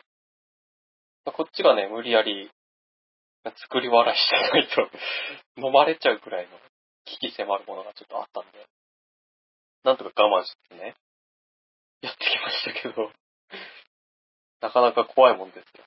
えいやいやいや。どうでした、ねトイレは。寒寒かったです。トイレ寒かったですか あの、トイレ寒かったですよ。調子どうなんすかトイレの感想って。トイレの調子はいかがでした あ、調子は良かったです。そうですか。はい。あの、コーヒー飲みすぎてんなって感じの。あ、そうですか。はい。まあ別に、だからどうした ってこともう誰か呼ぶついでに。ついでに 誰か呼んじゃいます誰かと、あ、あの、母くんぐらいしかいないけど。あ、ハッくん来てるのあれだよ、スカイプで。スカイプでか。いや、じゃあ、この後にしましょう。え、いつ えー、5時20分あたり。なんでちょっと温めてからって5割じゃん、5時20分って。 いやいやいや、それはそれでまた別トークでいいじゃん。もう、だって、録音しないでしょで、録音、だから、録音しないで、ですよ。え、してないでしょ、今。もう。え今してんの録音。してますよ。何言っ てるのこれ撮ってんの 撮ってますよ。普通に名前出したんだけど、僕。別に今まで通りでいいんじゃないですかあ、ないの録音してたのはい。もう完全に終わってるもんだと思って。いやいやいや、してますよ。 僕、普通の人になってましたよ。でも別に変わってないですけどね。変わってなかった。変わってなかったの。僕の中ではもう、さっきのキリで、うん完璧に終わってましたよ。もうダッチはオフでした。いあ、もう普通の中、中の人になってましたよ。や、30巻まで続 ける。うん、今完全に終わってて、だ誰か呼ぶってついでに言って も、結構油断してましたよ、僕。この後もう、ただの、もう、ず ヨタ話にしゃれ込もうと思ったんですけど。じゃあ、もうちょっとしてからね。はい。おしっこは普通でしたよ。おしっこ普通でした。あでね、おしっこしようと思ってさ、うん。あの、さっきこれ収録する前にコーヒーメーカーでコーヒー沸かしたんですけど、はい。コーヒーカップ2杯分ぐらいだったんですよ、沸かした量が。うん。で、まあ、コーヒーカップなんで、普通のマグカップで飲んだら、うん。ちょっと余るんですよね、2杯分のところが。うん うん。で、ちょっと余ってたんですよ。うん。今見に行ったら、うん。保温されてるやつがカラッカラになってましたよ。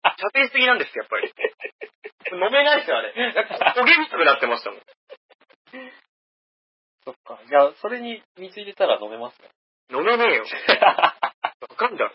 飲めねえよ。飛んでるよ、もう飛んじゃってるよ、完全に。飲めねえよ。飛んじゃった。飛んじってるよ。残念。喋りすぎなんですよ、やっぱり。エスプレッソですね。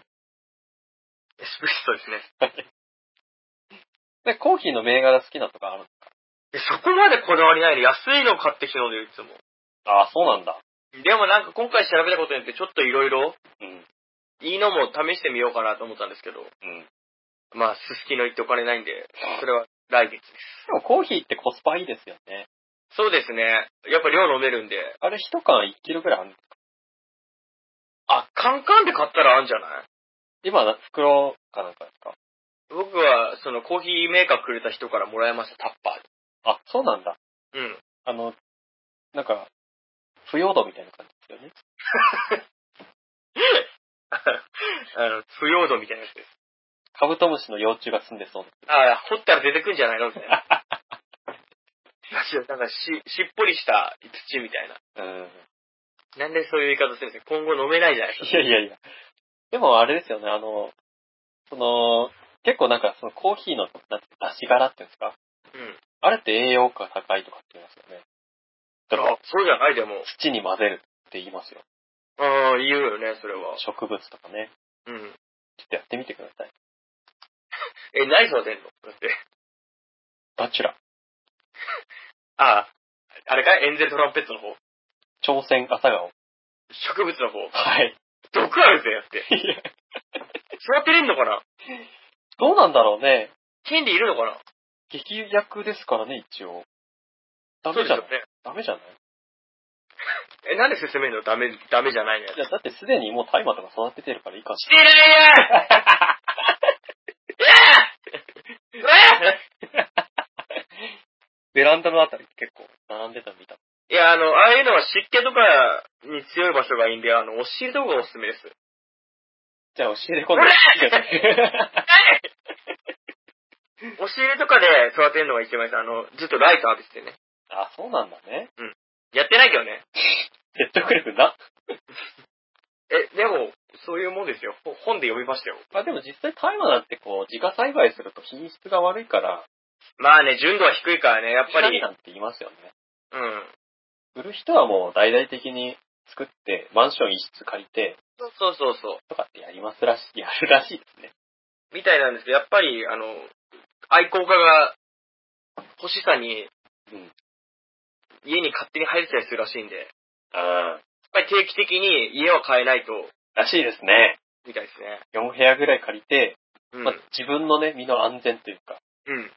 どこか一箇所にとまとまってると危ないというか ね、ね、聞きますよね。愛好家とかね、追っかけが来る から。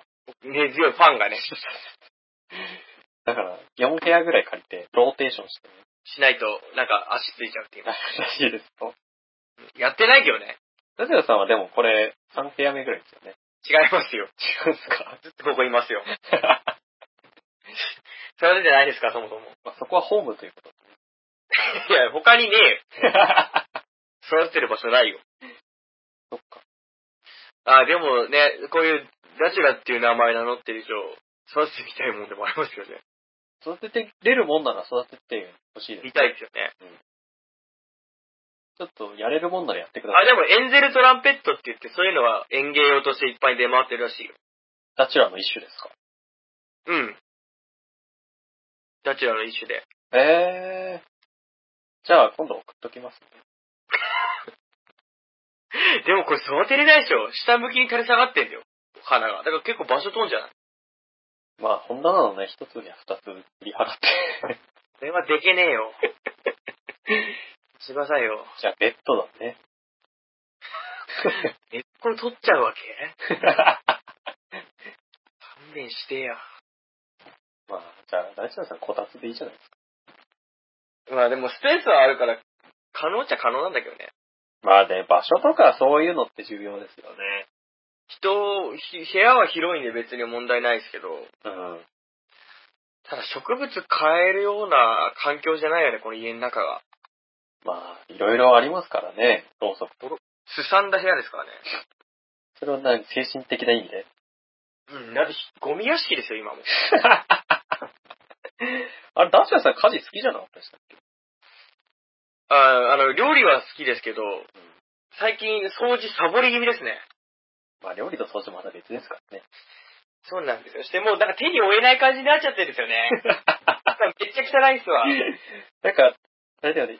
なんか、こう、ちまちましたものが、ちょっと散乱してるぐらいなら、すぐ片付けれるんですけど。本が山のように積んであるんですよね。あれ、もう落ち葉、だから、ろくでなしブースひっくり返しちゃうから、もう本で踏み場がないんですよね。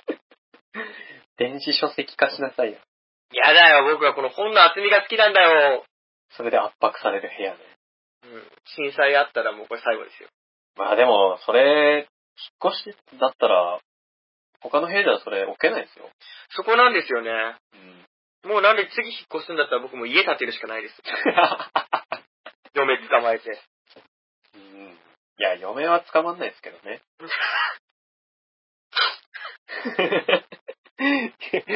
まあ、家なんで普通に、なんで普通に言うんですよ、そういうこと。いいいいですよ、捕まえ ても。 捕まえれるもんだろうな、と思 って。ドイヒーだよ、ドイヒー。ドイヒーな部分は仕方ないですよ。そプれだンけプ。ン丸でこっちも。激横プンプン丸ですか激横プンプン丸だよ。そんな僕の結婚に対して否定的な、でどいつもこいつもだけどよ。 肯定的な人っているんですかいない。弟とか。弟も、いやー、結婚してくれって言うんだよね。弟と。じゃあ、 なんで結婚するのよ。頭おかしいんじゃないですか。おかしいだろ。じゃあ、その、弟は結婚式に出ないんですって。あ、そういうことなのうん、社会人になったし、スーツもそんなに着る仕事じゃないみたいなんで、うん。スーツ着たいから身近で結婚できる適応なやつはお前じゃねえのって言われてて。いや、弟の方がしそうですけどね。するんじゃないうん。なんか、連れてきそうじゃないそうです挨拶ね。にうん。 でもお父さんいないから、ちょっと兄貴に会ってもらうわ、みたいな。僕はもう絶対会わないけどね。認めんぞってすんの。結局、プンプンからだぞって。弟に。うんお兄ちゃん、お兄ちゃんってなっちゃうけど。お兄ちゃんいくつやでもそんな激おこプンプンマンとか言ってるみたいになっちゃうかもしれないけど。しかも娘じゃなくてね、息子っていうか弟だからね。うん。まあね、けいやまあね、冷静に考えたら結婚は無理です ね。いや、できる よ。いや、おい違う、な、なにそれ、人としてじゃなく、人としてだけど、うんイメージができない。今この現状で、うんあの、人と暮らすってことが。まあね、できないね、イメージ。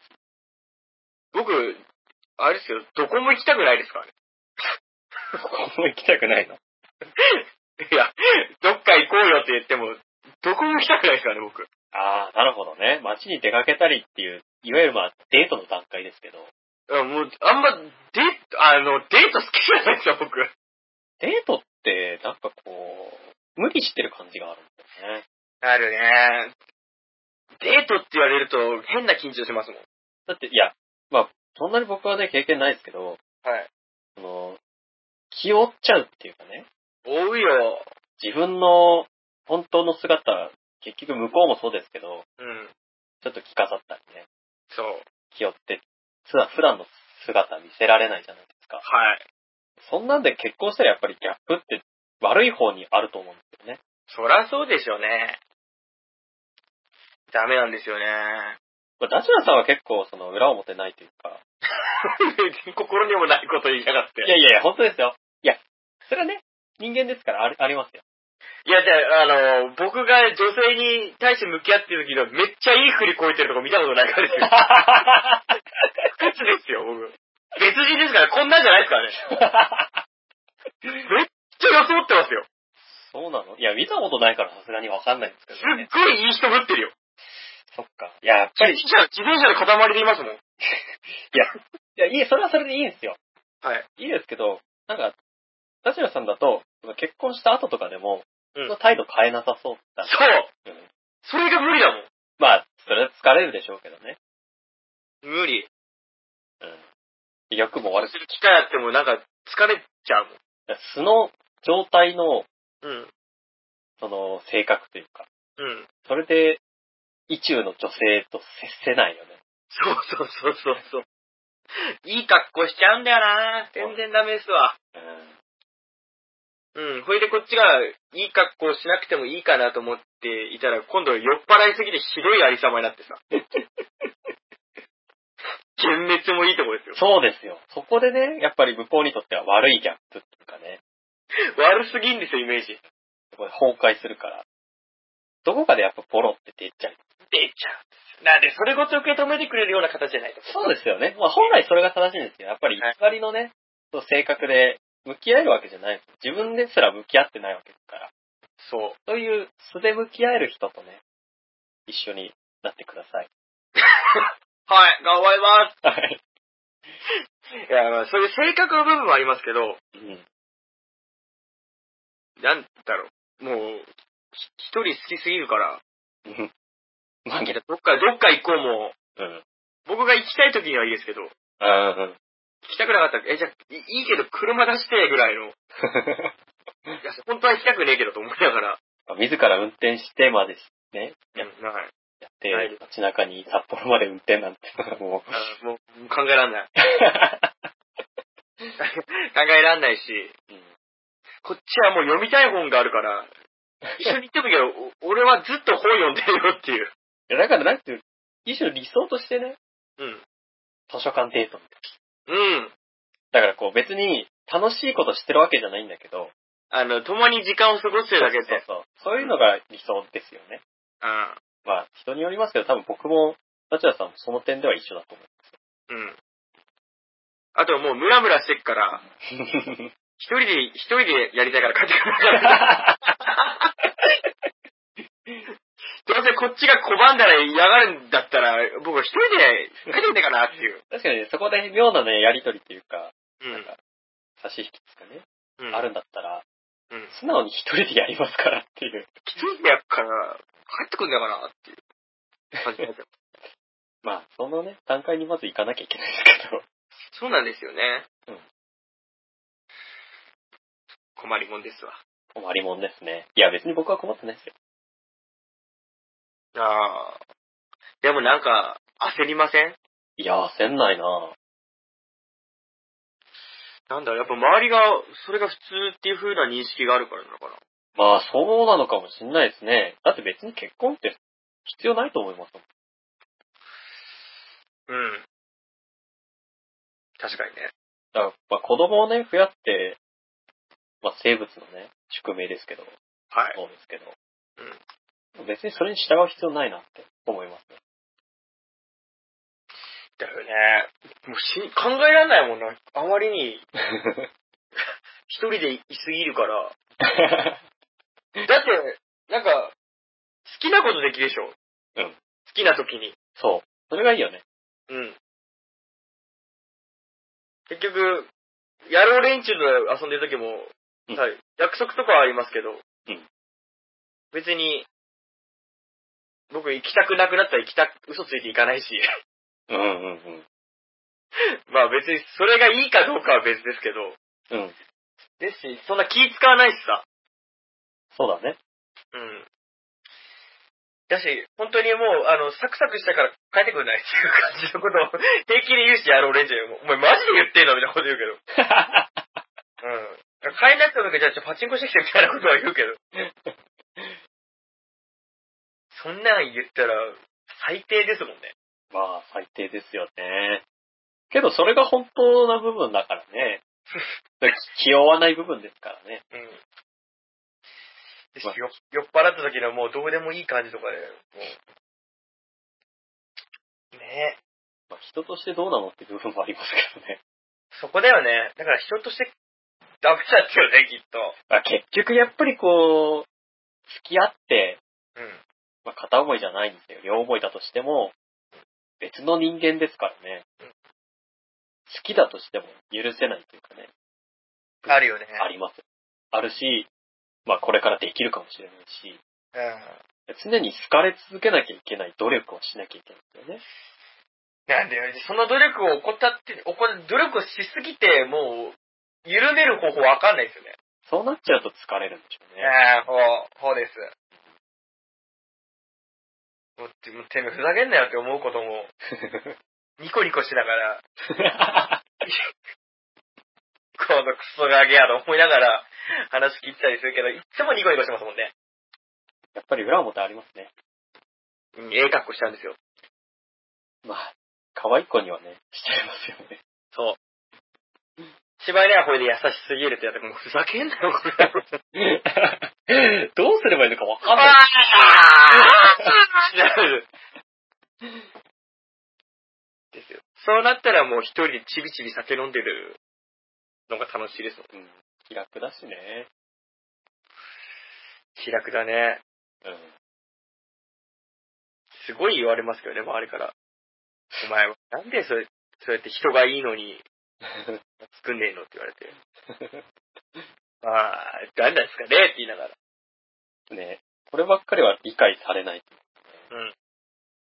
不思議がられ る。まあ、いい人じゃない。まずいい人って思ってる時点でうん、分かち合えないですよ。よくわかんないですもんだ。うん、わかんない。わかんない。